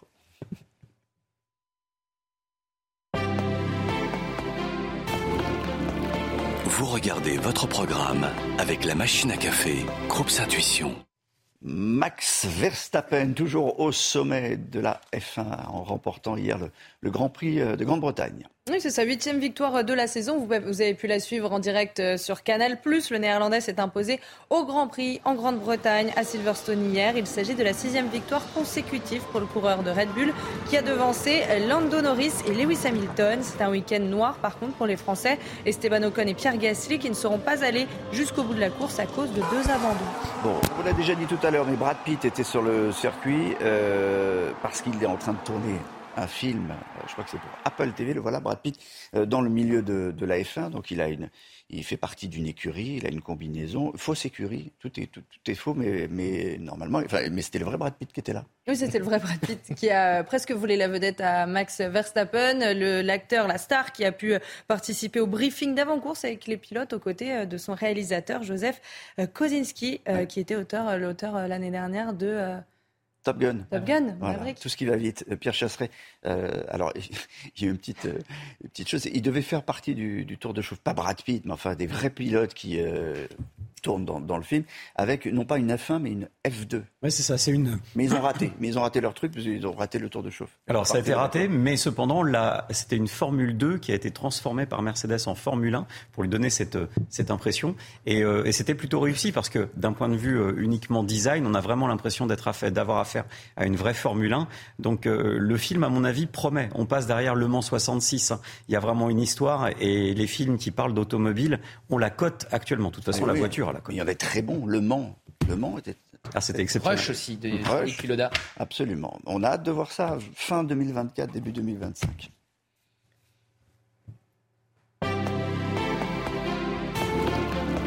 Vous avez suivi votre programme avec la machine à café, Groupe Intuition.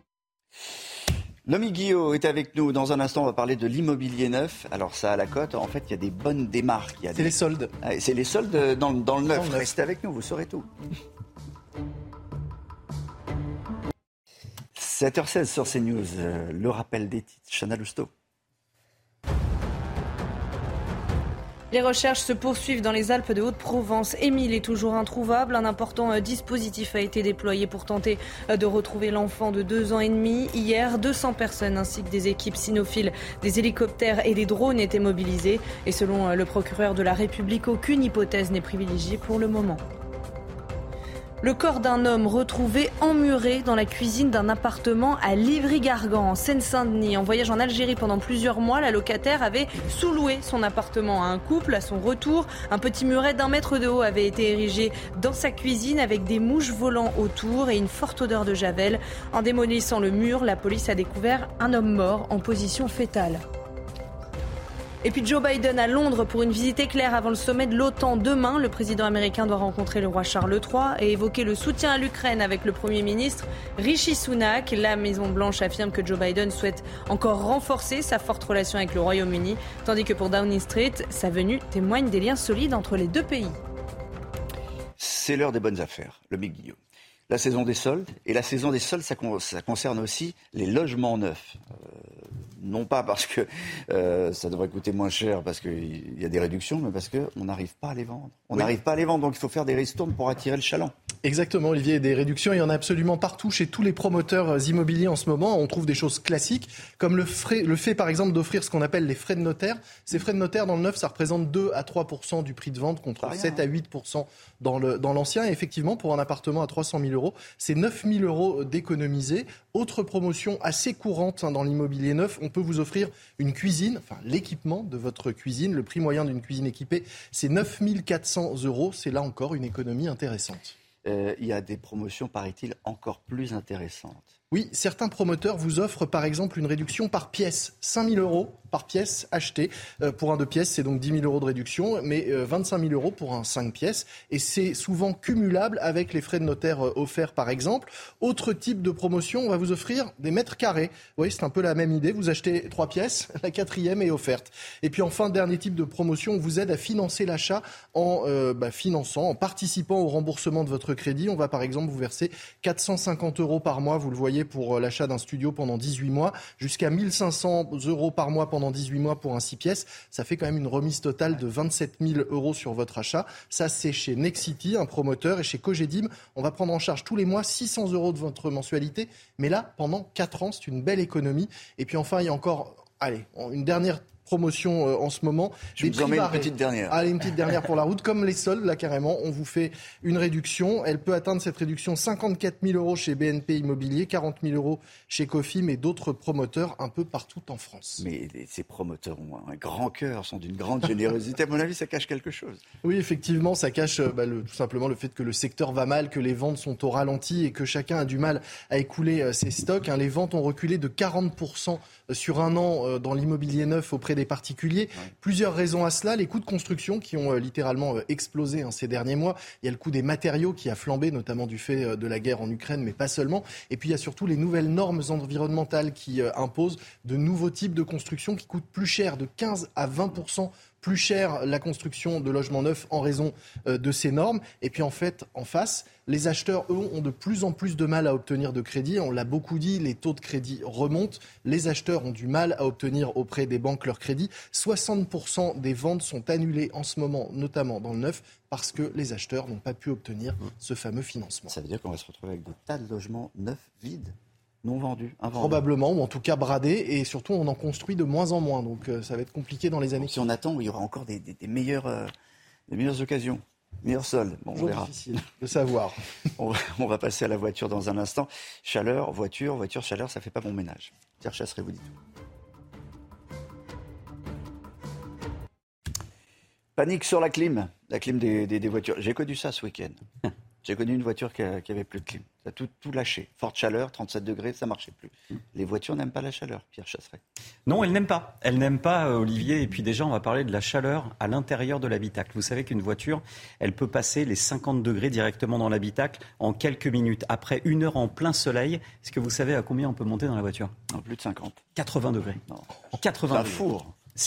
Vous êtes à l'intérieur, vous êtes une dinde, dinde rôtie. Ah ben, ça s'appelle de la, de, la basse, de la basse température pour la cuisson. Ça marche pas mal sur l'alimentaire, un peu moins bien sur nous. Donc dans ces cas-là, qu'est-ce qu'on fait? Eh bien, premièrement, on va pas entrer dans la voiture en activant la clim. On va baisser les vitres. On va créer un courant d'air dans la voiture. On va abaisser un petit peu la température de l'habitacle. Déjà, si on revient à une température même forte à l'extérieur, ça va faire un peu de bien. Ensuite, on va rouler un peu fenêtre ouverte. Et à ce moment-là, une fois qu'on a roulé, qu'on a abaissé, il, reste, il fait chaud encore, hein, on va remonter les vitres et on va pouvoir activer la climatisation. En général, on rentre dans la voiture, on met la clim à fond et ça lâche. Donc il y a des pannes pendant les fortes chaleurs. votre question est marquée, mais je vous le dis, oui. Donc qu'est-ce qu'on va faire? Déjà, sur, pour, pour éviter les pannes, on va avoir un différentiel de climatisation entre l'air extérieur et l'air intérieur.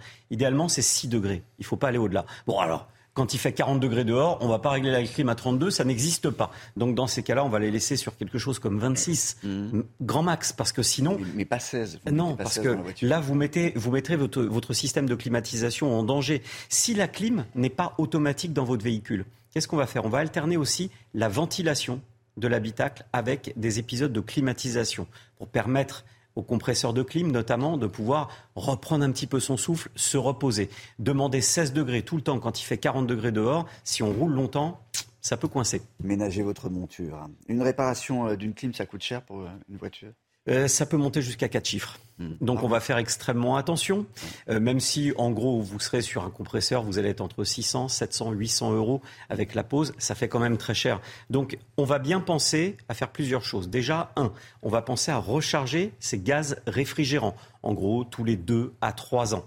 Deuxième point, on va faire vérifier le condensateur de climatisation si vous sentez. Ça pas cher, le, gaz. Ça oui, ça c'est pas très cher. C'est moins de 100 euros. C'est moins de 100 euros pour la recharge climatisation. Ensuite, si vous avez encore, si vous n'avez plus cet air frais qui arrive dans l'habitacle, il y a une raison. Peut-être que le condensateur de climatisation ou le compresseur est mm. cassé. Dans ces cas-là, ça va coûter cher pas loin des quatre chiffres. Dernier point, n'oubliez pas pour optimiser la climatisation dans votre véhicule de changer votre filtre à air d'habitacle. J'en parle souvent ici, j'en ai beaucoup parlé à Chana la dernière fois. Le filtre à air d'habitacle, il est capital parce que s'il est obstrué, s'il est ancien, eh bien l'air frais va avoir du mal à pénétrer dans votre habitacle de voiture. Alors ça coûte pas cher, ça vous permet en plus de filtrer les pollens, de filtrer tous les allergènes, de filtrer euh, toutes les particules fines et en plus de ça, d'optimiser la climatisation et tout ça pour pas très cher, c'est vraiment le bon conseil. Voilà, et ensuite direction la plage évidemment l'air frais, météo des plages. Tout de suite, merci Pierre.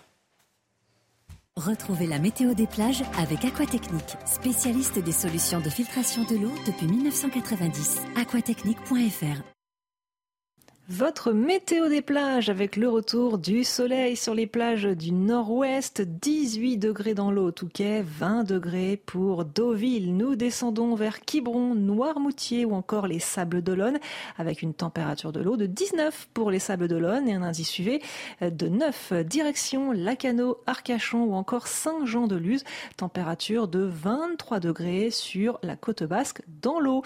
Le sud-est, toujours de forte chaleur, 30 degrés sur terre à Sanary-sur-Mer, 22 degrés dans l'eau, un indice UV très élevé de 11. Pensez à vous protéger. La Corse pour finir, 32 à Ajaccio, 25 dans l'eau. C'était la météo des plages avec Aquatechnique, spécialiste des solutions de filtration de l'eau depuis 1990. Aquatechnique.fr. Karine Durand pour la météo. Regardez votre météo avec Samsonite Proxys. Légère, résistante, durable. Une nouvelle génération de bagages. Karine Durand, euh, très forte chaleur aujourd'hui attendue et euh, en même temps qu'il y a de la chaleur, il y a des orages. Des orages, mais là, ce n'est pas chez nous. Hein. Là, c'est New York. Je voulais vous le montrer car on a eu des inondations euh, historiques dans l'État de New York aux États-Unis. Des inondations euh, aussi intenses qu'elles ne se produisent qu'une fois tous les 1000 ans en moyenne. On a eu 200 mm de pluie, de nombreux dégâts et même quelques victimes. Alors, retour en France avec notre vigilance à nous pour la canicule. Sept départements en orange. Attention, certains ont été rajoutés au cours de la matinée, comme le Var, car c'est vraiment sur le Var qu'on aura les pointes de chaleur les plus extrêmes peut-être même 40 degrés au cours euh, de l'après-midi sur cette zone. Et cette canicule sur le sud-est, elle est partie pour euh, durer probablement toute la semaine et peut-être même au-delà. Alors, côté ciel, c'est du soleil pour absolument tout le monde. Un retour au calme au nord après les orages d'hier. On a juste quelques averses en Alsace résiduelles qui vont vite s'évacuer. On ne va plus en parler euh, d'ici les prochaines heures. Quelques brumes brouillards sur le sud-ouest qui vont se dissiper pour laisser place au soleil. Et au cours de l'après-midi, on retrouve ce ciel parfaitement dégagé, absolument euh, partout au nord comme au sud. Mais regardez en Bretagne, quelques nuages arrivent. Ça ne paraît pas grand-chose, mais ce sont les prémices d'une nouvelle perturbation qui va concerner une partie du pays euh, cette nuit. Les températures sont tropicales au sud-est ce matin. On a eu tôt ce matin euh, jusqu'à 25 degrés en fin de nuit à Perpignan. Petite baisse par contre au nord-nord-ouest, 18 à Paris, 15 sur la pointe euh, bretonne. Au cours de l'après-midi, c'est le pic de chaleur hein, ce lundi après-midi sur le sud-est. On aura très souvent plus de 35 degrés quasiment partout sur cette zone. 36 à Grenoble, 36 à Marseille, localement encore bien plus sur le Var comme je l'ai dit. Encore 31 à Paris, 28 à Strasbourg et 28 également pour Lille. C'était votre météo avec Samsonite Proxys. Légère, résistante, durable. Une nouvelle génération de bagages. Il est 7h30 sur CNews. Merci d'être avec nous. La suite de votre matinale. Voici nos titres. Et tout d'abord, cette étrange et macabre découverte en Seine-Saint-Denis. Un corps emmuré a été retrouvé dans un appartement de Livry-Gargan. Dans la cuisine, la locataire avait prêté son bien, elle l'avait soulevé. C'est elle qui a alerté la police. Information CNews. Nous serons sur place dans un instant avec Sandra Chambo course contre la montre pour retrouver le petit Émile, deux ans et demi, qui a échappé à la surveillance de ses grands-parents dans le petit village de montagne du Vernet. Hélicoptère, drone, bénévole. L'important dispositif de recherche déployé dans un rayon de 5 km n'a rien donné pour le moment, mais euh, de nouvelles recherches sont prévues ce matin à partir de 8 heures. La stratégie de la surenchère, en participant à la marche interdite aux côtés de la famille Traoré samedi à Paris, les élus du parti de Jean-Luc Mélenchon ont fait polémique, particulièrement quand les manifestants hurlaient des slogans hostiles à la police. On va y revenir. Et puis rien ne va plus entre Kylian Mbappé et le PSG et la cote de popularité de la superstar s'en ressent. Moins humble qu'avant, moins charismatique, disent les sondages. Et surtout, 65% des Français estiment qu'il n'est pas dans son rôle quand il pousse un coup de gueule après la mort du jeune Naël tué par le tir d'un policier à Nanterre. On y revient. Mais tout d'abord, cette information, euh, le corps d'un homme a été retrouvé emmuré dans la cuisine d'un appartement à Livry-Gargan. C'est en Seine-Saint-Denis. Chana. Oui, la locataire a fait cette euh, macabre découverte hier midi. En voyage en Algérie pendant plusieurs mois, elle avait euh, sous-loué son appartement à un couple. On rejoint tout de suite Sandra Chambo sur place. Sandra, dites-nous, que sait-on de cette affaire ce matin? Alors sur place, rien n'indique qu'il y a eu une macabre découverte hier après-midi dans cet immeuble en briques rouges euh, de Livry-Gargan. Les riverains avec qui on a échangé sont tout simplement euh, surpris. La gardienne d'un immeuble, d'un bâtiment euh, juste en face, nous a dit être étonnée. Elle a dit qu'il ne se passe pas grand-chose d'habitude dans cette ville de Seine-Saint-Denis. Elle a découvert l'information ce matin sur les réseaux sociaux et elle ne pensait pas que c'était aussi proche de chez elle. Alors vous l'avez dit, il est environ midi ce dimanche quand une femme regagne son logement après six mois passés en Algérie. Elle avait laissé euh, l'appartement à un couple dont elle ne connaît que le prénom et le mari de ce couple devait y faire des travaux. En rentrant chez elle, euh, les, occupants pardon, étaient absents. La propriétaire découvre alors un mur d'environ 1,50 m de long sur 1 m de haut et 40 cm de large dans sa cuisine. Il y a une forte odeur de javel et beaucoup de mouches autour. Elle alerte alors la police. Euh, sur place, les forces de l'ordre font un trou dans le muret et constate la présence d'insectes nécrophages, d'asticots et d'une couverture recouvrant euh, quelque chose. Une fois le muret entièrement euh, démoli, c'est là qu'il trouve un homme décédé en position fétale. L'enquête a été confiée à la police judiciaire de Seine-Saint-Denis. Merci Sandra. Euh, une histoire de, vraiment un fait divers rarissime. Je demandais à Maurice, il avait déjà entendu parler de ce genre de, choses euh, Non, quelqu'un en muret avec des, des, des, verres. Euh, est-ce que ces verres ont été placés volontairement pour faire disparaître le corps? Non, c'est assez inouï. Hmm, c'est plutôt la décomposition qui a entraîné la, la présence de verres. Mais peut-être, on ne sait pas. Enfin, je veux dire, si l'autopsie. autour, les, les, insectes, je ne vois pas comment ils auraient pu rentrer. Bon. À voir. L'inquiétude dans les Alpes de Haute-Provence, Émile, est introuvable depuis euh, samedi dernier. Vous le savez, un important dispositif a été déployé pour retrouver ce petit garçon de, deux ans et demi et ça va continuer d'ailleurs les, recherches euh, dès ce matin. Oui, hier, 200 personnes étaient euh, mobilisées, ainsi que des équipes cynophiles, des hélicoptères et des drones. Deux personnes affirment avoir vu Émile avant que les forces de l'ordre ne perdent sa trace. Toutes les dernières informations avec Augustin Donadieu. Les recherches auront duré jusqu'à très tard dans la nuit. Depuis la disparition du petit Émile samedi soir, une cinquantaine de gendarmes et de sapeurs-pompiers tentent de retrouver l'enfant avec l'appui de deux hélicoptères, deux drones et de dix équipes cynophiles. Aucune hypothèse pour l'instant n'est éludée, aucune n'est privilégiée par sécurité, et c'est notre travail, nous embrassons toutes les hypothèses et les gendarmes travaillent activement pour vérifier les unes et les autres. Ce matin, les recherches ont repris dès l'aube. Les autorités pourront une nouvelle fois compter sur les habitants ou des vacanciers qui déjà hier se sont fortement mobilisés. À pied ou en quad, près de 200 bénévoles ont apporté leur aide. C'est un peu mixte, il y a de la forêt, des ruisseaux, des drailles un peu plus haut. Euh, après, ça monte quand même vachement. On s'est motivé, on a essayé de, de, ramener le maximum de gens. On a déjà trois voitures euh, qui sont arrivées sur place pour aider. Et voilà. En ayant des enfants, voilà, on se, on se dit que ça peut arriver au nôtre. On serait content qu'on vienne nous aider. Aujourd'hui, le périmètre des recherches sera élargi à plus de 5 km autour de la maison des grands-parents où a disparu le jeune Émile. La cinquantaine d'appels reçus après l'appel à témoins sont en cours de traitement. Il y a eu un appel à témoins, on le rappelle, à Moribucou. Il y a 48 heures qui sont absolument cruciales, a dit euh, hier le, procureur. Il ne reste plus que quelques heures en réalité. Oui, en fait, plus le temps passe, plus les indices euh, diminuent et donc les chances de retrouver euh, le jeune Émile diminuent elles aussi. Vous avez euh, d'une part les indices euh, sur le terrain, euh, notamment les odeurs. Hein, pour les chiens, vous savez qu'il y, a 10 brigades, 10 équipes de chiens cynophiles qui sont engagées sur le terrain pour essayer de retrouver le jeune Émile. Et puis il y a aussi la mémoire des hommes, hein, puisque l'appel à témoins, le but c'est de solliciter la mémoire d'éventuels euh, témoins de la scène euh, pour qu'ils puissent raconter à la police ce qui s'est passé. Or plus le temps passe, eh bien plus on oublie, plus les souvenirs s'effacent et se confondent les uns les autres. Et je rappelle que c'est quand même euh, la deuxième nuit que le jeune Émile a passé dehors, et donc effectivement les chances de le retrouver vivant diminuent. On va parler des, violences qui sont craintes pour les 13 et, les 14 juillet. Le gouvernement Elisabeth Borne promet des moyens massifs pour protéger les Français. Gérald Darmanin donnera le détail de ces mesures dans la semaine. Rudy Mana, porte-parole du syndicat de police Alliance, était en direct avec nous à 6h45 et selon lui, certains policiers vont devoir annuler leurs vacances. Écoutez. Pendant les émeutes, on a tourné à 45 000 policiers chaque soir. Et là, j'ai l'impression que pour le 14 juillet, on n'a pas le chiffre précis, mais on sera pas loin des 45 000 également.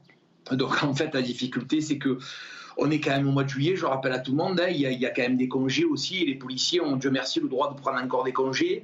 Là, le problème, c'est qu'on est obligé d'annuler les congés, on est obligé de rappeler des policiers sur leur repos. J'espère que la situation euh, va pas va pas se poursuivre et qu'on va pouvoir un petit peu souffler au mois d'août. Les policiers vont encore faire des efforts pour le 14 juillet pour essayer que cette fête se passe raisonnablement, se passe tranquillement. Je ne vous cache pas qu'on est quand même un petit peu inquiet très inquiet. Même euh, tout à l'heure, Rudy Manat décrivait la manière dont les, policiers ont été la cible du mortier d'artifice. C'était absolument euh, violent. Euh, ces mortiers d'artifice, il y a eu des, saisies importantes. Ils circulent. C'est du marché noir aujourd'hui. Oui, et puis il y a surtout un décret qui est paru euh, dimanche 9 juillet au journal officiel pour justement interdire la vente, le port et le transport et l'utilisation de ces mortiers. Je rappelle que ces mortiers ont énormément été utilisés pendant les émeutes, mmh. donc la crainte du gouvernement c'est qu'ils soient à nouveau utilisés par un effet de mimétisme le 14 juillet, comme ils sont d'ailleurs souvent utilisés le 14 juillet. Effectivement, 1,5 tonnes hein, de, de mortiers d'artifice qui ont été saisis ces dernières semaines en région parisienne. C'est autant que tous les mortiers d'artifice saisis durant l'année 2022. Alors, Mm. Euh, les policiers euh, enquêtent notamment via euh, les boucles Telegram, messages cryptés, les réseaux sociaux pour essayer de, endiguer ces trafics. Et puis il y a aussi des contrôles qui sont faits à la frontière avec la Belgique et des, même des, opérations menées en Belgique pour empêcher le transit de mortiers d'artifice depuis la Belgique en France. Mais il y en a énormément, une tonne 5, vous l'avez dit en région parisienne, quasiment 3 tonnes près de, près de, Rennes. Enfin, il y a des, vraiment, ça arrive en, masse, ça traverse les, frontières et en fait on en trouve très facilement. C'est ça. Euh, on va parler de cette polémique autour de la présence de députés insoumis à la manifestation d'Assa Traoré, manifestation qui avait été interdite, vous le savez, samedi par la préfecture. pendant qu'il déambulait euh, en tête de cortège, on pouvait entendre des slogans euh, anti-police tels que tout le monde déteste la police, la majorité s'indigne après, alors que la semaine dernière, la France insoumise avait refusé d'appeler au calme pendant les émeutes. Marine Sabourin et Célia Judas. C'est une séquence qui suscite l'indignation. Alors que des dizaines de participants à la marche organisée par Assad Traoré scandent des slogans anti-police, des élus insoumis et Europe Écologie Les Verts marchent fièrement en tête de file. Gérald Darmanin a réagi hier soir sur Twitter. Une journée à attendre en vain des regrets des responsables de la NUPES qui défilent dans une manifestation interdite au cri de Tout le monde déteste la police. Quelle tristesse pour la République et pour les femmes et les hommes qui la défendent. La majorité juge cette attitude inacceptable et intolérable. Ce n'est pas la première fois malheureusement que ce genre de choses se passe. À la minute où vous entendez ce genre de propos, vous devez évidemment quitter cette manifestation. Mais la vérité, c'est qu'il n'aurait même pas dû être présent dans cette manifestation. Même son de cloche du côté de Reconquête. Ces députés LFI n'ont-ils pas honte de défiler avec les indigénistes au cri de tout le monde déteste la police? C'est irresponsable mais surtout inexcusable de la part d'élus qui cautionnent directement un appel à la violence contre nos forces de l'ordre. Face à cette polémique, la présidente insoumise à l'Assemblée nationale réplique, quelque peu embarrassée. Les gens ont crié tout le monde déteste la police, qui est une forme d'exaspération que nous ne partageons pas. Je ne dirais Donc ce pas. Ce slogan, il vous choque? Non, il ne me choque pas. Ah je ne le dirai pas. C'est tout à fait différent. Des élus de la nation avançant sur de tels slogans, un acte qui abîme sciemment la République, selon Yael Braun-Pivet, présidente de l'Assemblée nationale. Pas clair, euh, Mathilde Panot, hein, dans, sa, dans, sa réponse. oui, le slogan existe, euh, il me gêne, mais il ne me gêne pas. En tout cas, ce qui est clair, c'est la stratégie de la surenchère de la France insoumise qui participe à des manifestations interdites. C'est déjà le cas avec les soulèvements de la terre à Sainte-Soline, lors du Lyon-Turin, les insoumis qui refusent euh, d'appeler au calme pendant euh, les émeutes. Voilà, c'est cette politique de la surenchère. On répond juste hein, que c'est complètement faux, hein, que tout le monde ne déteste pas la police. Plus de 7 Français sur 10 euh, maintiennent leur confiance envers nos policiers. On va terminer en parlant de la cote de popularité de Kylian Mbappé. Dégringolade. Oui, c'est la dégringolade. Les Français le trouvent euh, moins sympathique, moins humble et même moins charismatique. C'est euh, le résultat d'un sondage euh, Odoxa, le champion du monde, qui paye également sa prise de position après la mort du jeune Naël. Tout le détail de ce sondage avec Yael Benamou. La cote de popularité de Kylian Mbappé a chuté en l'espace de 4 ans. 70% des Français trouvent l'attaquant du PSG sympathique. C'est 10 points de moins qu'en 2019, il y a 4 ans une popularité nettement inférieure à d'autres icônes du sport. 89% des Français jugent Teddy Riner sympathique et ils sont 87% pour Tony Parker. Les Français le jugent sévèrement sur son manque d'humilité. Ils sont seulement 45% à le trouver humble. Kylian Mbappé avait posté un tweet juste après la mort de Naël. 67% des Français estiment qu'il n'est pas dans son rôle quand il s'exprime sur ce sujet et 64% ne sont pas d'accord avec le contenu du message. Pourtant, les Français sont moins sévères avec l'ensemble de l'équipe de France et près de la moitié estiment que les Bleus sont dans leur rôle quand ils prennent la parole sur ce sujet.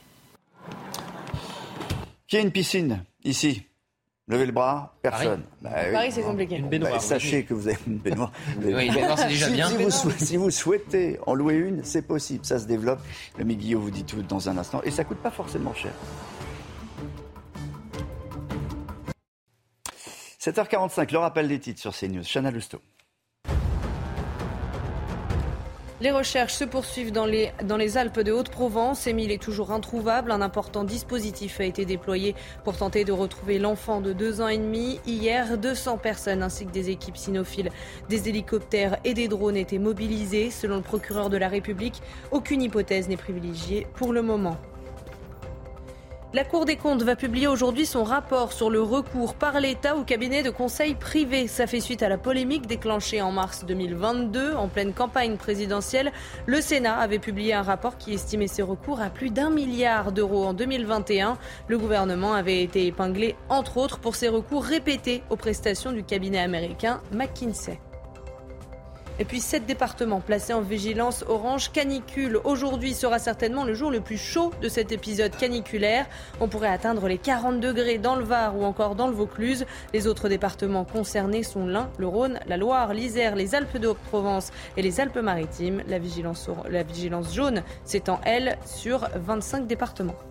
Et avec, euh, et avec des chaleurs pareilles, Chana, on n'a qu'une envie c'est de se baigner. évidemment, se baigner. Et euh, tout le monde n'a pas la chance d'avoir, Paul Sugy, bonjour, une piscine. Vous avez une piscine ou pas? Euh, Pas à Paris. Eh bien, écoutez, euh, suivez les conseils de l'Humiguier, vous pouvez en louer une.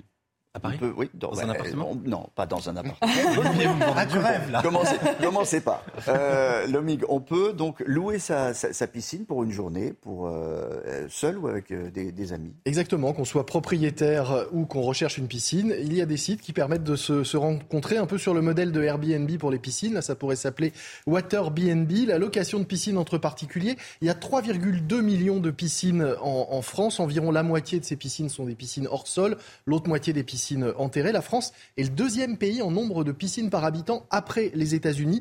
Et le marché de la location de piscines se développe, notamment à la journée, entre particuliers, avec une vraie accélération ces dernières années. Hein. Ça existe depuis 2017, ces plateformes, mais là, elles disent toutes qu'elles constatent une progression à deux chiffres de leur activité, sans doute en raison des fortes chaleurs. Il y a du covoiturage, il y a du copiscinage. Exactement. Mais vous êtes seul, hein. il y a pas, le propriétaire n'est pas, pas, forcément là. Comment ça marche Eh bien, il y a plusieurs plateformes, je le disais aujourd'hui, qui proposent ce service. Louer piscine, My Private Pool, Swimmy ou encore Kiwis. Sur Swimmy, qui est la plateforme la plus développée, on compte 4000 piscines référencées partout en France. Et alors, comme pour une location classique, on va signer un, contrat, un bail qui précise le nombre d'heures ou de jours de, de, location. Le tarif, ça va de 12 euros de l'heure jusqu'à 60 euros pour la journée ou la demi-journée pour une piscine, selon l'endroit euh, où ça se trouve et puis le moment de l'année. Là, j'ai regardé les tarifs pour aujourd'hui. Il y a encore pas mal de piscines disponibles. On peut par exemple louer juste à côté de Paris, à Une piscine pour 22 euros la journée, vous la voyez.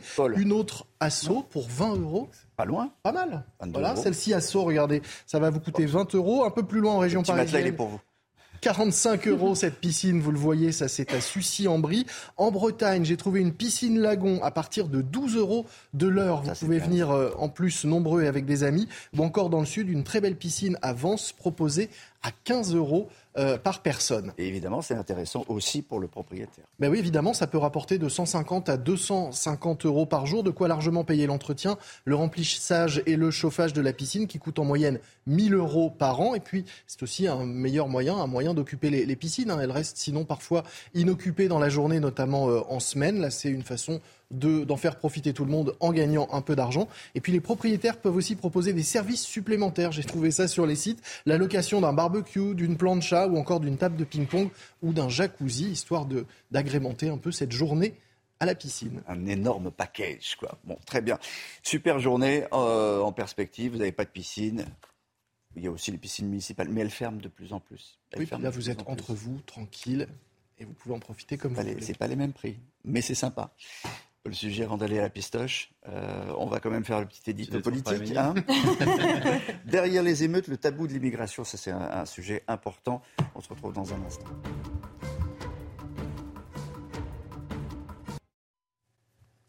L'édito de, Paul Sugy. Euh, Paul, samedi, euh, on a vu plusieurs députés de la NUPES participer à une manifestation qui était absolument interdite. Manifestation du collectif Justice pour Adanma.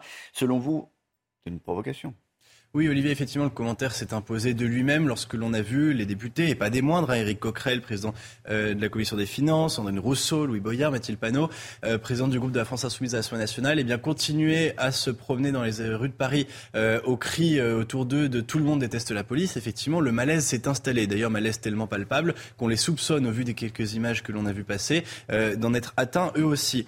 Cela dit, leur présence n'est évidemment pas un hasard. Ils ont choisi de se rendre à une manifestation malgré l'interdiction la préfecture, interdiction contre laquelle Jean-Luc Mélenchon la veille avait déjà donné le ton euh, en disant que c'était quasiment du fascisme. Lorsque l'on lit euh, à travers les lignes euh, son message, c'était vraiment accusé Emmanuel Macron de vouloir recréer une dictature parce qu'il avait interdit une parce que ses autorités avaient interdit une manifestation dans un contexte pourtant extrêmement tendu. Et on retrouve ici, comme à Nanterre avec les violentes nuits d'émeutes, comme à Sainte-Soline avec les affrontements avec les forces de l'ordre, la stratégie déjà bien connue hein, des députés de la France Insoumise, d'Europe Écologie Les Verts, qui est finalement de sous-traiter la partie la plus violente de euh, l'attaque contre les forces de l'ordre au nouveau prolétariat aujourd'hui, c'est-à-dire ce, ce soit les manifestants d'extrême gauche qui vont brûler des véhicules ou que ce soit euh, les racailles qui vont casser du flic, pour eux arriver derrière et dire ah c'est scandaleux, il y a de la répression policière, on vit dans un régime qui est en train de se durcir et on se positionne nous comme les défenseurs de la liberté. C'est-à-dire que euh, ils laissent finalement les plus excités faire le travail et eux ensuite se posent comme les défenseurs de l'état de droit l'ordre, sauf que ça ne marche plus et euh, samedi, eh bien, ils ont euh, finalement été démasqués. Alors, il y a une expression qui, revient, qui est revenue encore euh, ce week-end dans les colonnes du Parisien, où il y avait une interview d'Elisabeth Borne. Jean-Luc Mélenchon serait sorti du champ républicain. Elle l'a déjà répété à, plusieurs, plusieurs moments. Qu'est-ce que ça veut dire? Oui, du champ républicain, on entend aussi de l'arc républicain. Euh, pour être très franc, euh, Olivier, je ne sais pas très bien. Ce qui est sûr, c'est que quand on dit que quelqu'un n'est pas dans le champ républicain, c'est que nous, on considère qu'on l'est. Euh, la stratégie a manifestement pas fait ses preuves déjà face au Rassemblement national, et je ne crois pas que les excommunications ou les anathèmes en politique soient forcément très porteurs. Ça a parfois même plutôt tendance à renforcer la sympathie des partisans des partis que l'on veut essayer d'éliminer de ce champ républicain. En réalité, il n'existe pas de brevet de républicanité, et cela dit, ce serait d'ailleurs un peu cocasse si c'était le cas, parce qu'après tout, la République est née sur les cendres encore fumantes de la Bastille. En revanche, ce qui est certain, c'est que la France insoumise, Europe Écologie Les Verts, les partisans euh, de la NUPS aujourd'hui, prennent le parti pris systématique eh bien, euh, de l'opposition à l'ordre, à la civilité commune. Et donc, ce sont en quelque sorte pour cela des ennemis de l'intérieur qui entretiennent un chaos sur lequel ils espèrent ensuite prospérer politiquement.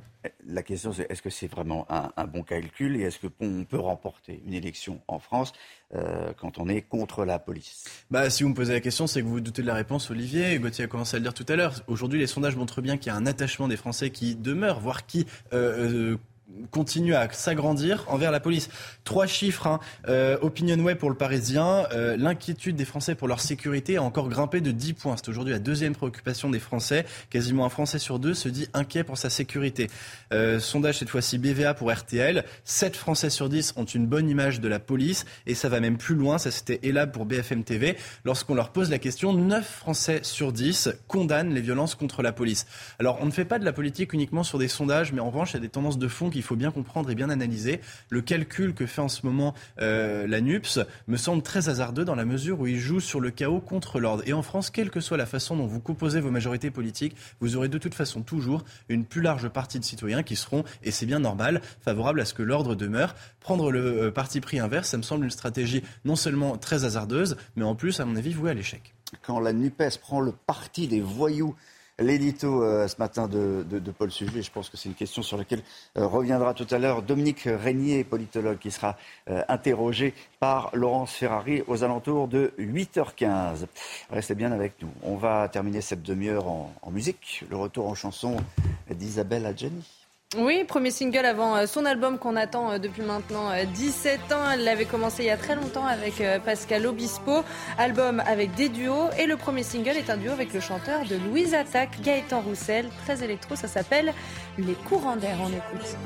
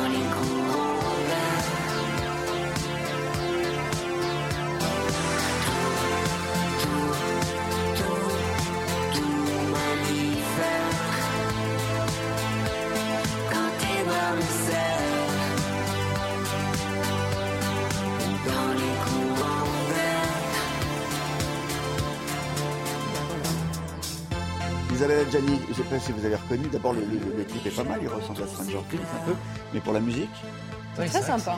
Bah, voilà. Ah bah Un peu Daft Punk sans le masque. C'est sympa. Un autre, pas mal. un autre style de masque. Non, mais c'est un, c'est compliment. C'est un compliment, c'est bien. Ça sera bien fait. Sortie de l'album très bientôt. Enfin, ça sera à l'automne. On passe à la météo. On arrête les commentaires sur Isabelle Adjani. On passe euh, à la météo.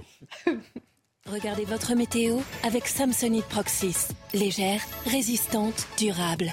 Une nouvelle génération de bagages. Du soleil au nord comme au sud pour tout le monde cet après-midi. Au nord, c'est vraiment le retour au calme après les orages de la veille. Il n'y a plus aucune averse à prévoir, un temps absolument sec euh, partout et globalement très ensoleillé. On peut avoir un petit peu plus de nuages en montagne sur le massif central et regardez ce qui se passe en Bretagne. Ça ne paraît pas grand-chose, ça n'est pas grand-chose, mais euh, une dégradation est en train d'arriver. Ce qu'on voit là, ce sont les prémices de la grosse dégradation qui va arriver au cours de la nuit justement avec de la pluie. Les températures cet après-midi grande prudence sur le sud-est. Hein. Je vous rappelle qu'il y a une vigilance orange pour euh, la canicule qui règne là-bas, notamment du côté du Rhône, 36 degrés, jusqu'en descendant vers les bords de la Méditerranée, 36 également euh, pour euh, Marseille. On peut monter très localement à 39, voire 40 dans certaines zones du Var. C'est possible. Les températures restent élevées à Paris, 31. Elles sont un petit peu en baisse sur le nord-ouest avec de l'air plus frais avec la dégradation qui arrive. 22 pour la pointe bretonne. La journée de demain, il faudrait être très vigilant, encore une fois, cette fois-ci pour les orages, qui peuvent s'avérer vraiment très violents localement sur toute la façade est du pays, Bourgogne, Franche-Comté, Alsace, sur le Rhône, et puis on a cette dégradation pluvieuse sur la Bretagne, la Normandie, ailleurs toujours du beau temps, en particulier sur le sud-est où la canicule se prolonge avec encore des températures extrêmes. C'était votre météo avec Samsonite Proxys. Légère, résistante, durable. Une nouvelle génération de bagages. Il est 8h sur CNews. Merci d'être avec nous. Voici les principaux titres de, l'actualité que nous allons développer. D'abord, cette course contre la montre pour retrouver le petit Émile, deux ans et demi, qui a échappé à la surveillance de ses grands-parents dans le petit village de montagne du Vernet. Hélicoptère, drone, bénévole, important dispositif de recherche déployé et qui va reprendre ce matin dans un instant. Nous serons avec euh, Stéphanie Rouquier. Un week-end du 14 juillet sous haute tension à venir, alors que plus de 6000 personnes vont participer au, défilé du 14. Comment éviter une éventuelle flambée de violence? La vente de mortiers d'artifice euh, évidemment est dans le viseur. L'État promet des moyens massifs, massifs pour éviter de nouvelles émeutes, a dit Elisabeth Borne. Elisabeth Borne qui a peut-être, sans doute, sauvé son poste alors qu'on arrive au terme des 100 jours fixés par Emmanuel Macron. La Première ministre dit qu'elle a livré sa feuille de route. Est-ce que c'est satisfaisant? Est-ce que c'est suffisant? On peut penser qu'il y aura quand même un prochain remaniement. C'est ce que vous dira Gauthier Lebret. Mais on va commencer euh, tout de suite en, allant du côté du petit village du, du Vernet, euh, retrouver euh, Stéphanie Rouquier, reprise d'ici quelques minutes sans doute Stéphanie Rouquier des, des, recherches pour retrouver le, petit Émile disparu samedi. On est sans nouvelles de lui, toujours un important dispositif pour une course contre la montre qui est engagée. Effectivement, il était 6 heures du matin. L'hélicoptère équipé d'une caméra thermique a repris ses rotations. Et côté bénévole, eh bien, ils ont rendez-vous à 8 heures du matin, c'est-à-dire maintenant en bas du village du euh, Vernet pour être encadré et monté en quad ou en véhicule en haut euh, du euh, village où je me trouve actuellement et où se situe la maison des grands-parents du petit garçon où se concentrent les recherches. Et nous avons pu hier assister à ces battues de bénévoles qui sont donc très encadrés par les autorités, par petits groupe d'une dizaine de personnes, eh bien, ils sont envoyés dans un secteur précis pour donc ratisser ce secteur avec parfois des pentes abruptes, des rivières ou même des ronces.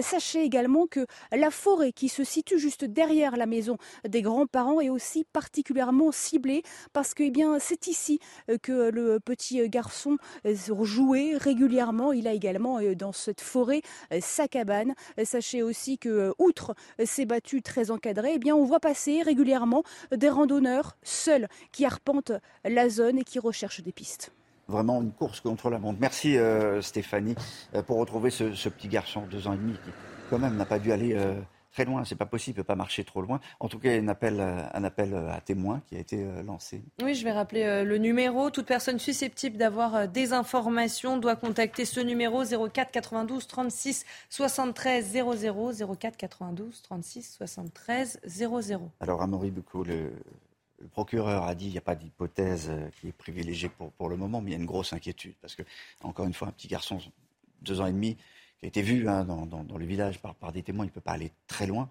Donc, euh, il y a l'hypothèse de l'accident qui est là, l'hypothèse de, l'enlèvement, pas toujours, pas, pas, tout à fait écarté. Eh ben, enfin, c'est d'ailleurs pour ça qu'il n'y a pas d'alerte enlèvement, c'est parce que jusqu'ici, on ne sait pas si ce petit enfant a été enlevé. Euh, je vous rappelle un peu les indices qu'on a. C'est deux témoignages, puisqu'il y a un appel à témoins qui a été lancé. Euh, deux témoignages parmi les 50 témoignages qui disent que ce petit garçon, il est sorti de chez ses grands-parents. Mm. On l'a vu descendre une rue. Après, plus de traces. On sait que les chiens ont marqué à plusieurs endroits. Euh, donc là, il va falloir aussi que les enquêteurs vérifient si c'est en lien avec la disparition ou non. Mais en tous les cas, ce qui est sûr, c'est que pour déclencher l'alerte enlèvement, il faut quatre critères, parmi lesquels des preuves montrant un enlèvement. Là, on ne sait pas où est ce petit garçon, on ne sait pas s'il a disparu. En tout cas, cette disparition Bien sûr, elle est inquiétante puisque l'enfant, cet enfant, il est particulièrement jeune, il a deux ans et demi. Euh, donc on se doute bien qu'il ne peut pas survivre très longtemps. Là, c'est quand même la deuxième nuit qu'il a passé dehors, euh, tout seul. Et donc c'est pour ça que l'enquête, elle est sur euh, la disparition inquiétante. Et en plus, en fait, il y a deux choses en parallèle. Il y a d'une part les recherches qui se passent actuellement, qui quadrillent le secteur, et d'une autre, la brigade, enfin les gendarmes de Marseille qui sont en train de, eux, faire un travail vraiment d'enquêteur plus minutieux, moins sur le terrain, mais plus sur essayer de savoir où pourrait être ce, petit garçon en, creusant les différentes pistes Mais Évidemment, il faut aller très très vite et on suivra euh, les, développements et, la suite des recherches toute la journée sur, sur CNews. Alors que le calme est revenu en France, le gouvernement craint de nouvelles violences pendant les 13 et les 14 juillet, tout le week-end en réalité. Elisabeth Borne a promis des moyens massifs pour protéger, a-t-elle dit, les Français. Gérald Darmanin donnera le détail de ces mesures euh, dans la semaine. Alors, est-ce que vous êtes rassuré par ces annonces? On est allé euh, vous poser la question. Reportage de Thibault Marcheteau et de Sacha Robin. Des moyens massifs pour protéger les Français. Voilà les mots d'Elisabeth Borne pour décrire le dispositif de sécurité autour du 14 juillet dans une interview accordée aux Parisiens. Les moyens seront massifs pour protéger les Français pendant ces deux jours sensibles. Je viens par ailleurs de signer dans un décret publié ce dimanche au journal officiel l'interdiction de la vente, du port et du transport de mortiers d'artifice à cette occasion. Des mesures qui ne rassurent pas tellement les Français. Ils n'y arriveront pas. Et on, en trouve, on en trouve enfin, sur Internet, euh, ils veulent interdire ça, mais suivi d'un VPN et, on, comme ils ne contrôlent pas les colis, donc il y en aura quand même. Et c'est bien euh, sur le papier de dire qu'ils vont plus réguler, mais je pense que dans les faits, en fait, ça ne sert pas forcément à grand-chose. Quelques jours seulement après les émeutes suite à la mort du jeune Naël, le risque de nouvelles tensions est élevé. Le nombre de forces de l'ordre déployées sur le territoire devrait être important. Je pense qu'il y aura plus de 45 000 policiers et gendarmes qui seront à nouveau mobilisés, puisque d'ores et déjà, sur les plans de repos et sur l'organisation de la prise de service des policiers, on nous a demandé d'avoir le même rythme que celui qu'on avait lors de sort des émeutes. Le ministre de l'Intérieur, Gérald Darmanin, reviendra plus en détail sur les moyens mobilisés partout en France pour assurer la sécurité lors de la fête nationale fête nationale le 14, la fête, je vais le reprendre, la fête nationale le 14 juillet, ce sera aussi la fin des 100 jours euh, Gauthier enfin des, euh, jours qui ont été euh, calendrier qui a été fixé par Emmanuel Macron à Elisabeth Borne. A-t-elle sauvé son premier ministère? Oui, vraisemblablement oui. Mais vous vous souvenez que les 100 jours, ça devait être une période d'apaisement. Hmm, hein, la fin des 100 jours, c'était la fin d'une grande période d'apaisement. Bon, bah, la France est tout euh, sauf euh, apaisée. Elle n'a sûrement rarement été aussi fracturée. Évidemment, les émeutes sont venues tout balayer. Alors, vous le disiez, oui, Elisabeth Borne semble avoir sauvé son Premier ministère. Elle restera vraisemblablement à Matignon. On l'a vu hein, dans les colonnes du Parisien hier matin. Euh, elle fixe un cap, elle est là pour euh, une durée plus longue. Elle, s'inscrit quelque part dans, dans le temps long. Il y a d'autres ministres hein, qui sont sur la sellette, qui sont en sursis. François Braun à la santé, Papendiaï à l'éducation nationale pour ne citer que. Alors Elisabeth Borne, elle va recevoir mercredi les syndicats pour parler travail après l'épisode sur la réforme des retraites. Ça pourrait une nouvelle fois coincer, comme ça coince en ce moment avec les républicains pour tenter de trouver une majorité sur ce fameux texte de loi qui n'en finit pas d'être repoussé sur l'immigration portée euh, par Gérald Darmanin, puisqu'une fois de plus, les républicains se sont euh, servis notamment de ce qui s'est passé avec euh, les émeutes pour se distinguer du gouvernement. Ils font très clairement un lien entre les émeutes et l'immigration, lien que se refuse à faire justement le, le, gouvernement. Alors Elisabeth Borne va rester, mais elle est menacée par une motion de censure DLR qui pourrait en déposer une et qui pourrait donc passer si le gouvernement ne reprend pas leurs propositions sur l'immigration. Donc Elisabeth Borne va rester à Matignon, mais une nouvelle fois, ça ne sera pas de tout repos. Merci Gauthier. On va terminer euh, par euh, de la voile. Marseille la rade de Marseille.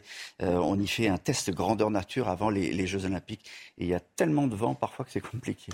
Oui, ce test a lieu jusqu'au 16 juillet. Il s'agit de tester en fait la sécurité des épreuves de voile où plus de 350 sportifs vont s'affronter. Alors à Marseille, l'heure est à la répétition générale. Viviane Hervier. Plaisanciers et compétiteurs pour les Jeux Olympiques pourront-ils cohabiter dans la rade de Marseille qui accueillera les JO de voile en 2024 C'est le pari des organisateurs. Les épreuves de voile qui se déroulent ici pendant une semaine sont une répétition générale qui devrait permettre de tester le dispositif en grandeur réelle. 350 sportifs venus de 55 pays vont s'affronter sur les mêmes zones de compétition et dans les mêmes conditions que dans un an. Vous avez la zone centrale qui est réservée pour les compétiteurs de 8h à 20h. Et vous avez quelques zones qui sont physiquement matérialisées, comme par exemple là-bas un chenal qui permet euh, pour les usagers du port de la Pointe Rouge d'accéder au parc des Calanques.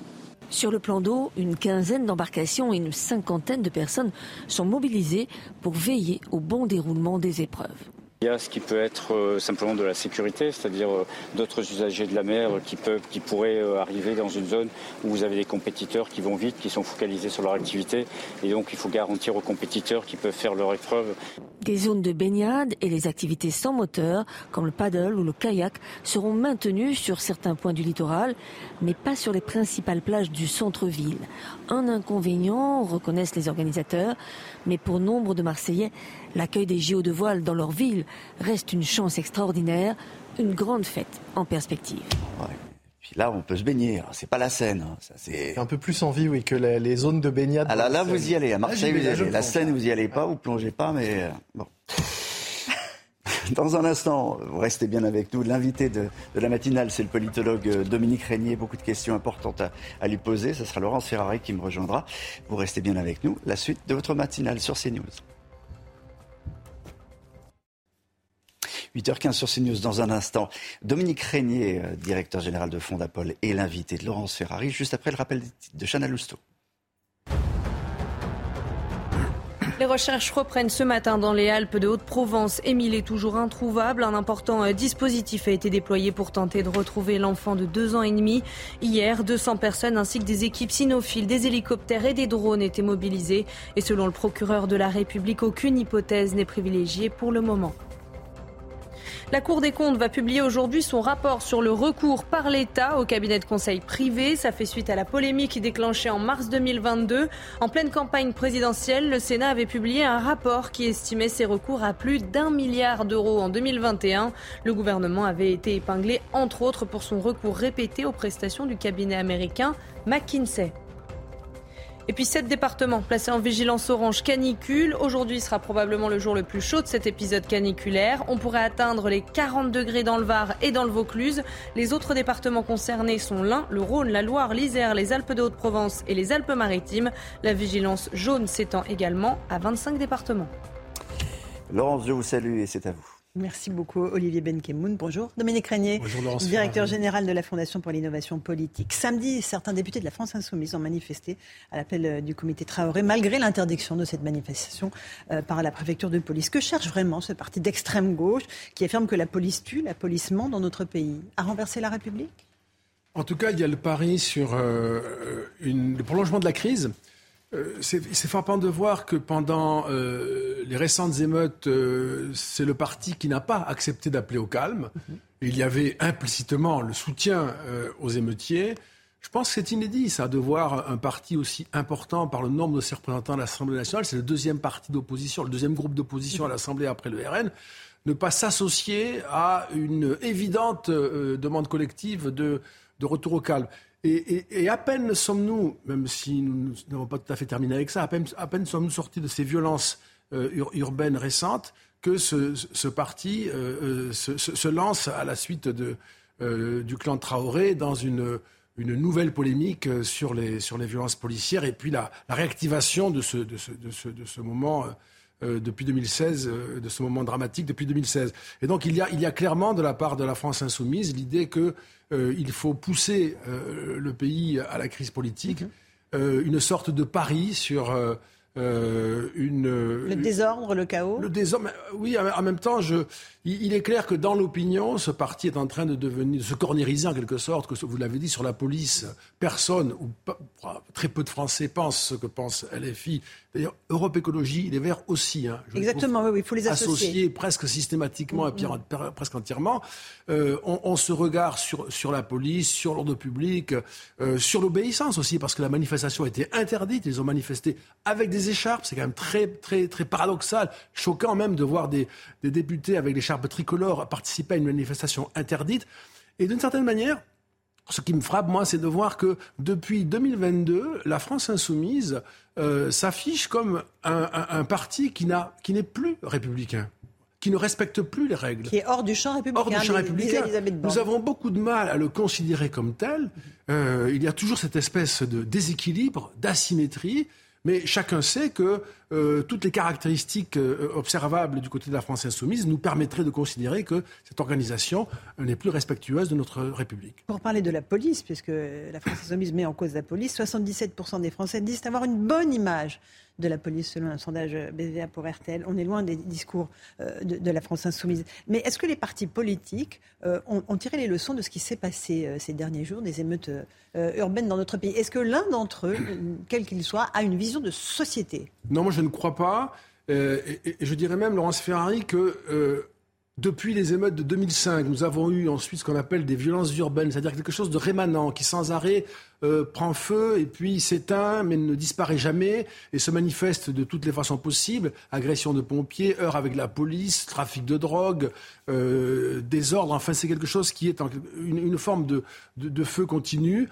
Et ça n'a pas permis, ou ça n'a pas donné l'occasion manifestement aux partis politiques, quels qu'ils soient, ni même, je dirais, euh, euh, au monde de la recherche. Hein. toujours euh, mon univers de la science sociale, moi je suis étonné de voir que si peu d'universités, si peu de spécialistes sont investis dans ces domaines-là pour fournir au gouvernement des analyses et des recommandations. Nous sommes dans le même état avec des clivages qui sont souvent très, dans l'interprétation comme dans l'observation, très idéologiques, droite ou gauche, et puis aussi une, espèce de, d'embarras à, observer et à qualifier.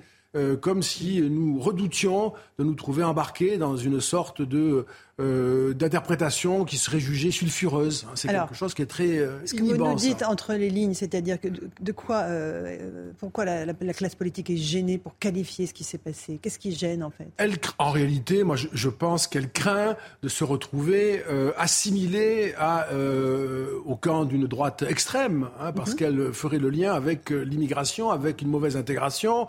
Et, que ceci lui paraît être un risque politique, un risque d'opinion.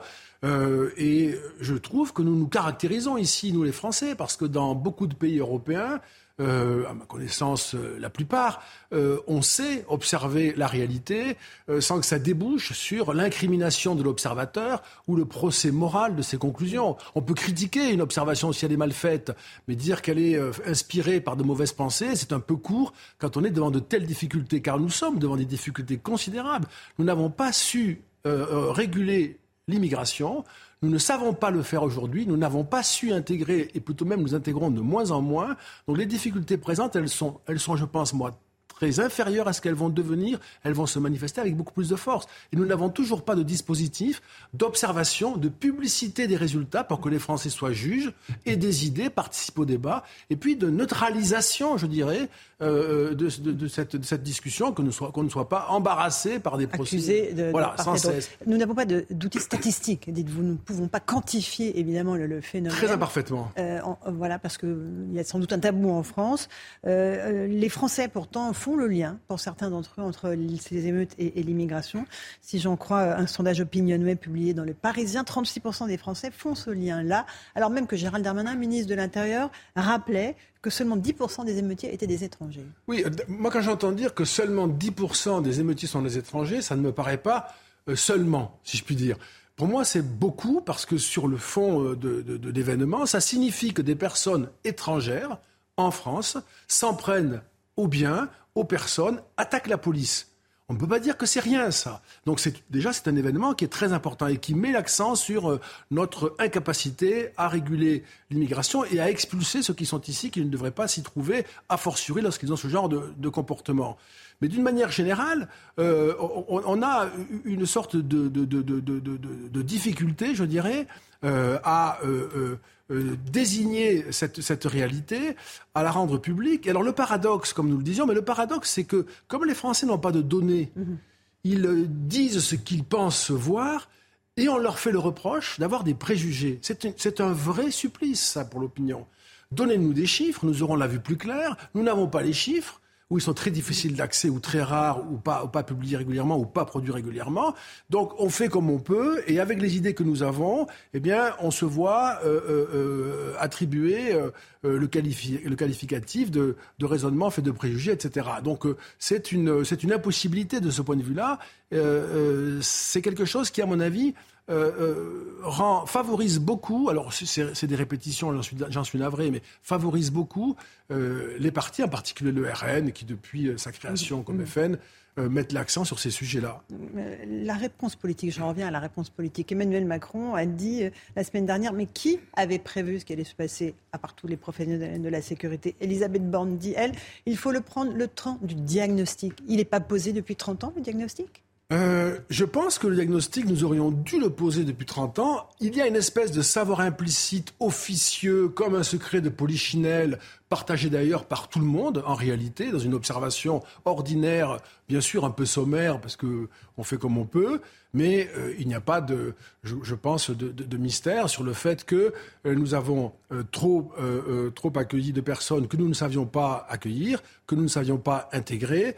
Il est quand même frappant de voir que euh, aujourd'hui, on a des enfants nés en 2014 en France, donc des Français, hein, qui peuvent dire leur haine de la France. Ils sont nés en 2014, ils sont français, euh, ils sont peut-être de la troisième génération, peut-être même de la quatrième génération. Euh, qu'est-ce que ça signifie? Alors, je ne dis pas là quel scandale que de penser cela. Je trouve d'ailleurs que c'est que c'est choquant. Mais quel est le, quel est le processus qui conduit à ce résultat? Là-dessus, nous sommes au fond encore parfaitement désarmés, alors que quand même 20 ans euh, que nous aurions dû euh, devenir experts. Et, aussi comme, quel processus pour les ramener dans le giron de la République euh, on parle d'une génération perdue, mais elle est là, cette génération. Comment la ramener dans le giron de la République?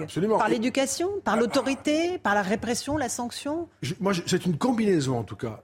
Autorité, répression, incitation, mais il est absurde, et ceux qui le disent, ou bien ne savent pas ce qu'ils disent, ou bien euh, se trompe euh, profondément. Il est absurde d'imaginer que l'autorité n'aura pas sa part. Il est absurde d'imaginer que la sanction n'aura pas sa part.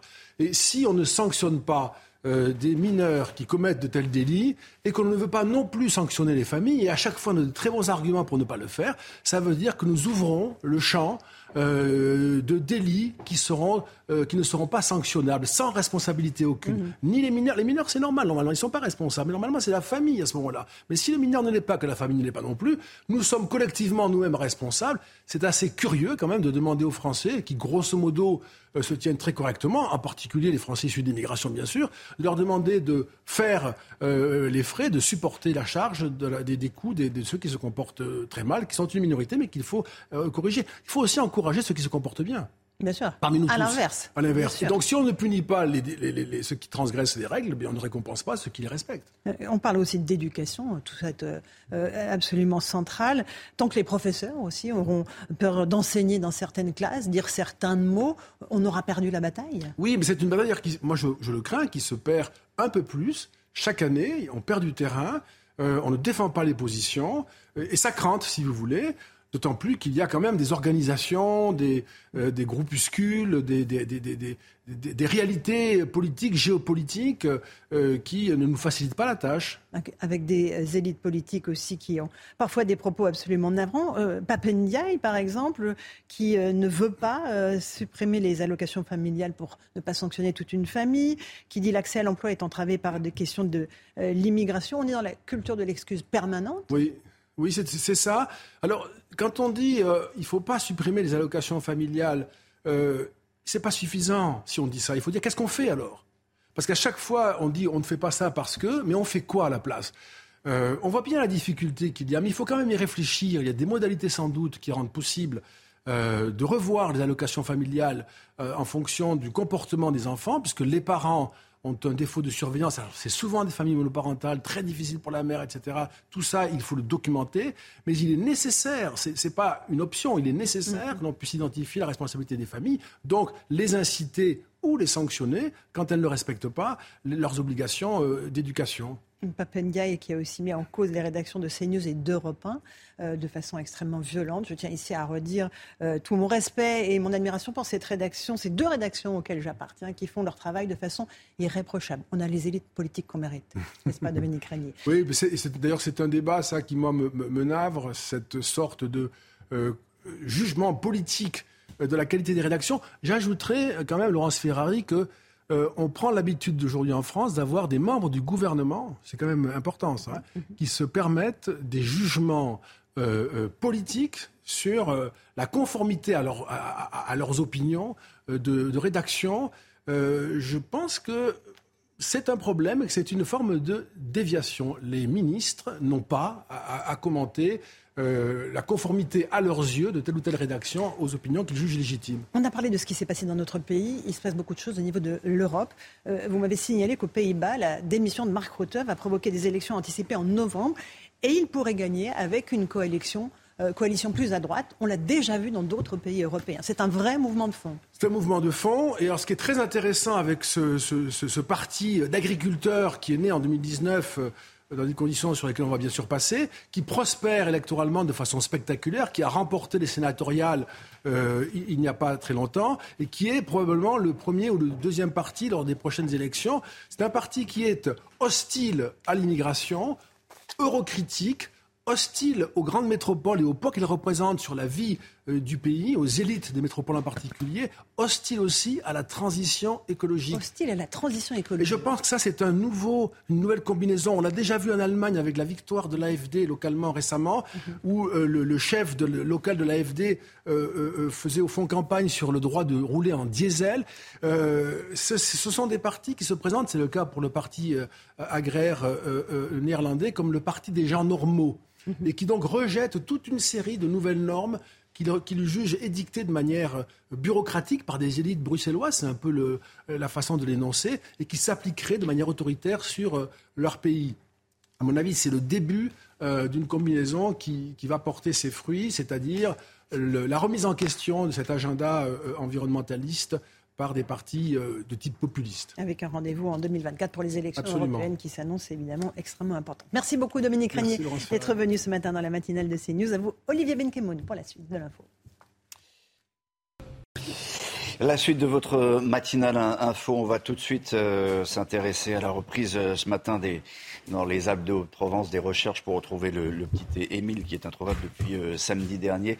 Vous savez qu'il y a un important dispositif de policiers, de drones, d'hélicoptères, de recherche, en tout cas pour retrouver ce, petit garçon dont on est sans nouvelles depuis, depuis samedi, qui a déjà passé deux nuits tout seul et on continue à être très inquiet. Oui, hier, 200 personnes étaient euh, mobilisées, ainsi que des équipes euh, cynophiles, des hélicoptères et des drones. Et deux personnes affirment avoir vu euh, Émile avant que les forces de l'ordre ne perdent sa trace. Toutes les dernières informations avec Augustin Donadieu. Les recherches auront duré jusqu'à très tard dans la nuit. Depuis la disparition du petit Émile samedi soir, une cinquantaine de gendarmes et de sapeurs-pompiers tentent de retrouver l'enfant avec l'appui de deux hélicoptères, deux drones et de dix équipes cynophiles. Aucune hypothèse pour l'instant n'est éludée, aucune n'est privilégiée.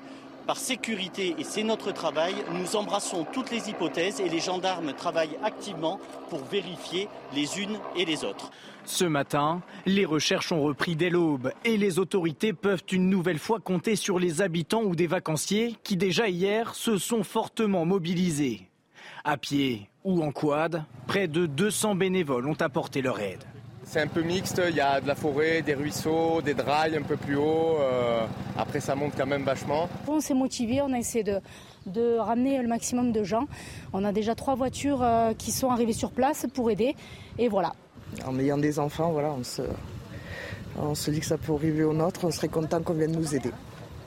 Aujourd'hui, le périmètre des recherches sera élargi à plus de 5 km autour de la maison des grands-parents où a disparu le jeune Émile. La cinquantaine d'appels reçus après l'appel à témoins sont en cours de traitement. Le général François Daous est avec nous en direct. Bonjour, vous êtes l'ancien commandant du pôle judiciaire de la, gendarmerie. Euh, hier, euh, le procureur, les autorités l'ont répété, euh, il faut aller vite, très vite, chaque minute compte. mais un petit garçon qui a deux ans ne peut pas, j'imagine, aller très très très très loin. Donc comment ça se passe? Tout a dû être déjà regardé, découvert, on reprend tout à zéro? Alors, c'est pas qu'on reprenne tout à zéro. Il faut savoir, et on l'oublie très souvent, que même un petit, un enfant de deux ans est particulièrement dynamique et a une certaine résistance. Un, il peut aller très vite, il se faufile dans des endroits où même les adultes auraient des difficultés pour avancer. Et euh, à partir de ce moment-là, il ne faut pas considérer qu'il est euh, quasiment à une petite allure dans un coin, etc., etc. Ça peut aller très très vite, donc très loin. Et euh, il faut aller très là-dessus. Les secours, il y a deux aspects. Il y a l'aspect avec le préfet, vous avez dû le voir, qui lui s'occupe des opérations de secours, et l'aspect enquête qui dépend du procureur. Les secours, eux, ils sont en plein dans cette recherche et avec euh, privilégier les abords des ruisseaux mhm. et euh, de là où il y a de l'eau, parce que les enfants sont attirés par ça, et c'est là où le risque est le plus important. Euh, un petit de deux ans ne sait pas nager et risque de se noyer très rapidement. Donc, la priorité des priorités, c'est la vitesse. C'est la vitesse pour les secours de façon à ce qu'on le retrouve le plus, plus vite possible. Euh, là, maintenant, ça fait un jour et demi. On va, pour, euh, cet après-midi, ça fera deux jours. Mhm. Euh, c'est l'été, même si c'est ombragé, sa plus grosse difficulté pour lui, ça sera de boire et d'avoir de l'eau. Donc, il va se retrouver déshydraté. Donc, un, enfant de deux ans, je suis pas sûr qu'il arrive à s'en sortir, enfin, à, trouver de, de, l'eau tout seul. C'est ça, c'est ça la, la, grande difficulté. Hein. Alors le, problème, c'est que euh, s'il voit de l'eau, il va s'y précipiter avec, euh, pour lui, ne pas imaginer que ça présente un danger. Hmm. Et, là, c'est ce qu'il y a de particulièrement difficile. comme le disait après le procureur, il y a le côté enquête, qui est les causes euh, ou l'origine de la disparition. Ça, c'est pour enrober le tout, mais qui fait que aucune piste, comme il a dit, n'est écartée, y compris celle de la, possibilité d'un prédateur d'opportunité qui voit un petit garçon divaguer et euh, qui l'emporte avec lui. Si vous voulez bien, j'aimerais qu'on écoute le, maire du, du, Vernet, euh, François Balic, euh, qui répondait à nos questions hier soir sur les, sur les hypothèses. Ici, les gamins, un gamin peut, circuler vers la rivière, on le sait, sait qu'il n'y a rien de dangereux. Là, c'est un, site, moi j'y suis allé puisque j'ai cherché à ce moment-là. Je reconnais qu'il y a une falaise qui est à côté, que peut-être le gamin ait pu glisser. il a échappé à la, surveillance des grands-parents, ça arrive. c'est l'hypothèse que je, garde. Aujourd'hui, rien ne permet de dire que ce n'est pas cette hypothèse. J'imagine que c'est dur des, des, conflits avec euh, d'autres gens. Non, non, non, C'est une famille qui était implantée ici. Il n'y a, aucun contexte, enfin, c'est rien, on a connu de famille donc euh, personne n'a observé euh, là-haut de, problèmes avec la famille. Je crois qu'on a une image en direct de l'endroit où va se, dérouler euh, aujourd'hui la, battue, où, les recherches, encore une fois, énormément de, personnes se sont, sont, mobilisées et se sont mobilisées. Qu'est-ce qui est le, plus important? Ce sont les hélicoptères, ce sont les drones, ce sont les, chiens cynophiles Est-ce qu'aujourd'hui ils peuvent encore sentir d'ailleurs ces, ces chiens, général? Oui, alors en fait, euh, c'est la combinaison de l'ensemble de ces éléments. Euh, les chiens, oui, peuvent sentir, peuvent sentir de très vieilles pistes. Hier, d'ailleurs, euh, il y a eu plusieurs fois, ils ont marqué, et toute la difficulté était de savoir si la trace était récente ou si c'était une, trace odorante hein, de, de l'enfant d'un ou deux jours avant. Parce que pour les chiens, la persistance de la trace, elle peut durer plusieurs jours s'il ne pleut pas. Et euh, le vecteur aérien est très important parce qu'il permet d'embrasser un territoire beaucoup plus important. Euh, et notamment la nuit où ils ont tourné, parce qu'ils ont ce qu'on appelle des caméras thermiques mhm. qui permettent de déceler la chaleur euh, de, tout être vivant et ça donne la forme de, de la chaleur donne la forme de vivant et qui dit c'est un animal, c'est un enfant, c'est un adulte. Voilà, c'est très très très très important. Aujourd'hui, en, tout cas, tous les moyens ont été mis pour retrouver ce, petit Émile, disparu, je le, rappelle, euh, depuis, euh, euh, samedi. merci beaucoup, Général François Daoust, ancien commandant du, pôle judiciaire de, la gendarmerie, d'avoir répondu à nos questions ce matin dans la matinale de CNews. Alors que le calme est, revenu en, en, France, le gouvernement craint de nouvelles violences pendant les nuits des 13 et, et 14 juillet. Elisabeth Borne a promis des moyens massifs pour protéger les Français. Vous savez, c'est une période habituellement euh, hors émeute, hors problème qu'on qu a connu, de violence. Euh, D'habitude, euh, c'est un moment où, beaucoup de voitures sont, brûlées. Donc euh, il faut faire encore plus attention cette année. Et Gérald Darmanin donnera des détails de ces mesures dans la semaine. En attendant, Rudy Mana, porte-parole du syndicat de police Alliance, était en direct avec nous à 6h45 et selon lui, le 14 juillet, le 14 juillet sera bien confronté au mortier d'artifice. Écoutez. On essaye de contrôler des, personnes en possession de mortiers d'artifice. On a, fait des saisies incroyables. Bon, on a pu voir quand même pendant ces émeutes qu'on en a pris un sacré paquet dans la gueule, des mortiers d'artifice. Donc c'est sûr que, croyez-moi que si on peut interpeller des mecs avec des mortiers d'artifice, on ne va pas gêner. Euh, le souci, c'est que vous l'avez bien dit, hein, on, peut, on peut prendre toutes les mesures, tous les décrets du monde. Il est évident que le 14 juillet, on sera encore confronté à ça, mais ça va plutôt dans le bon sens en empêchant le transport, euh, l'achat libre. Euh, Amaury Bucco, les mortiers d'artifice, euh, d'ailleurs, euh, Rudy Malin le, rappelait, il y a eu d'énormes saisies ces, derniers jours. Il y en a énormément. On ne peut pas empêcher le, trafic et le marché noir. Il y a eu à la fois, j'allais dire, beaucoup de saisies et à la fois beaucoup de communication du gouvernement pour montrer qu'il luttait contre ce phénomène après les émeutes où les mortiers d'artifice ont été, j'allais dire, la munition clé de ces émeutes, hein, puisqu'elles se sont faites en permanence avec des tirs sur les forces de l'ordre, sur les pompiers. Euh, au total, vous avez quand même plus d'une tonne 5 qui ont été saisis euh, ces dernières semaines juste pour l'agglomération euh, parisienne, donc deux mortiers d'artifice. C'est autant que la quantité qui avait été saisie en 2022 sur toute l'année. Euh, ces mortiers, on sait qu'ils se vendent euh, à la fois par les réseaux sociaux, par les boucles cryptées comme Telegram. On avait, euh, il y a notamment une boucle qui s'appelait On va brûler la France, qui a été repérée par la police mmh. et ceux qui l'animaient ont été interpellés.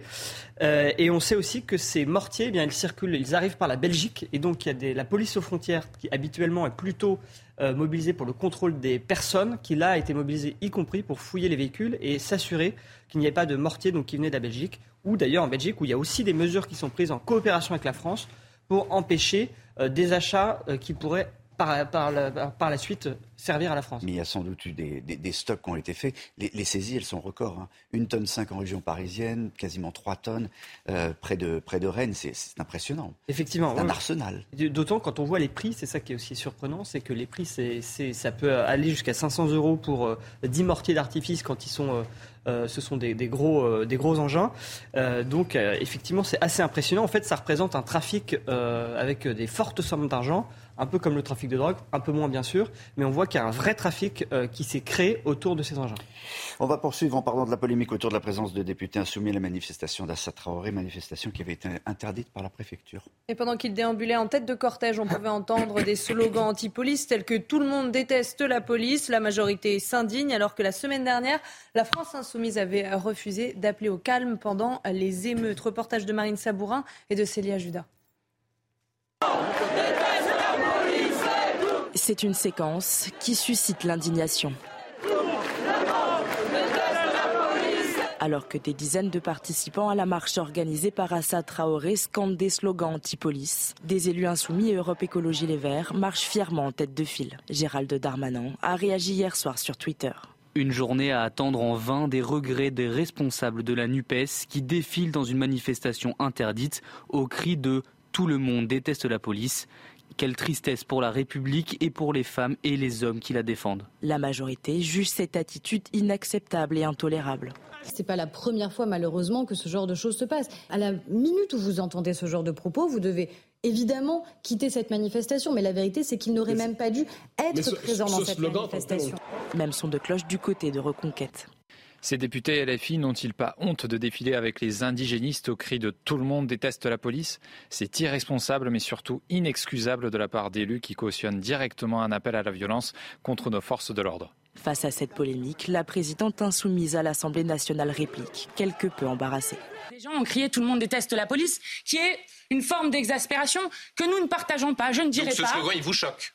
Non, il ne me choque pas. Il, c'est- Ah nous- je ne le dirai pas. C'est tout à fait différent. Des élus de la nation avançant sur de tels slogans, un acte qui abîme sciemment la République, selon Yael Braun-Pivet, présidente de l'Assemblée nationale. Bonjour, Brigitte Millot. Euh, on a beaucoup parlé de la chaleur euh, ces dernières heures, de la canicule. Encore une fois, les températures qui vont arriver jusqu'à 36, voire 40 degrés aujourd'hui. Donc, faut se baigner, il faut aller euh, dans les salles de, de- de cinéma parce qu'il fait frais. De Mais, l'eau. euh, de l'eau, de l'eau. Très bien, on va boire de l'eau, docteur. C'est quoi la canicule exactement? Alors déjà, la canicule, vous savez d'où ça vient, le mot canicule? Ça vient de canis, qui veut dire chien. Ah oui. Vous me direz quel rapport entre un chien et la canicule Eh bien, en fait, c'est la constellation euh, du chien. Et donc, c'est une étoile qui brille euh, euh, pendant l'été, aux périodes les plus chaudes, etc. Donc, voilà d'où vient le fameux mot canicule. Alors, fermons la parenthèse. On parle de canicule. Pour parler de canicule, il faut qu'il y ait la durée et les températures. Il faut des températures élevées pendant plus de trois jours, 72 heures. hein. Euh, quand, on dit ça, c'est évidemment ça survient au moment où les journées sont les plus longues, donc ça chauffe, ça chauffe, ça chauffe, et les nuits les plus courtes, donc ça n'a pas le temps de se rafraîchir. Ça chauffe, ça chauffe, ça chauffe encore aussi la nuit. Oui, surtout, ça n'a pas le temps de, de- de baisser. Alors, je vous ai mis quelques exemples parce qu'on pense, on n'y pense pas, mais là, il y a sept départements en vigilance canicule orange, mais c'est pas les- ce ne sont pas les mêmes températures suivant les endroits. Je vous en ai mis deux aux deux extrêmes, Paris et Marseille. On va parler de canicule pour Paris à une température la journée de euh, 31 degrés et la nuit de 21 degrés au moins. En revanche, à Marseille, ce sera 34 degrés et 24 degrés. Parce qu'en fait, à Marseille, d'abord, ils ont plus l'habitude, et puis l'urbanis- l'urbanisme n'est pas le même. Il y a la mer, il y a le vent, enfin, il y a plein de choses. Voilà, donc, il faut, bien comprendre, la canicule et la température n'est pas la même selon les endroits. Et j'aurais pu vous mettre Brest, Lille ou, ou Toulouse, ça aurait été encore différent. Après, ça va dépendre aussi, il y a des facteurs qui vont euh, faire que la, canicule va pas être ressentie de la même manière. Là aussi, je vous ai mis euh, les différents facteurs qui vont jouer sur le ressenti euh, de la ca- canicule. Vous savez qu'on parle toujours de ressenti, même aussi dans les températures. On pourrait en parler aussi sur les enfants. Parfois, on a deux enfants, mais ressenti 20. Mais euh, euh, je vous ai mis sur les, sur les, les quelques facteurs aggravants donc de la canicule. Le corps qui n'est pas encore habitué. Les premières canicules sont beaucoup plus, les premiers jours sont beaucoup plus difficiles à supporter que les autres. Évidemment, la durée, quand ça dure huit jours, votre organisme il est épuisé, quoi. hein.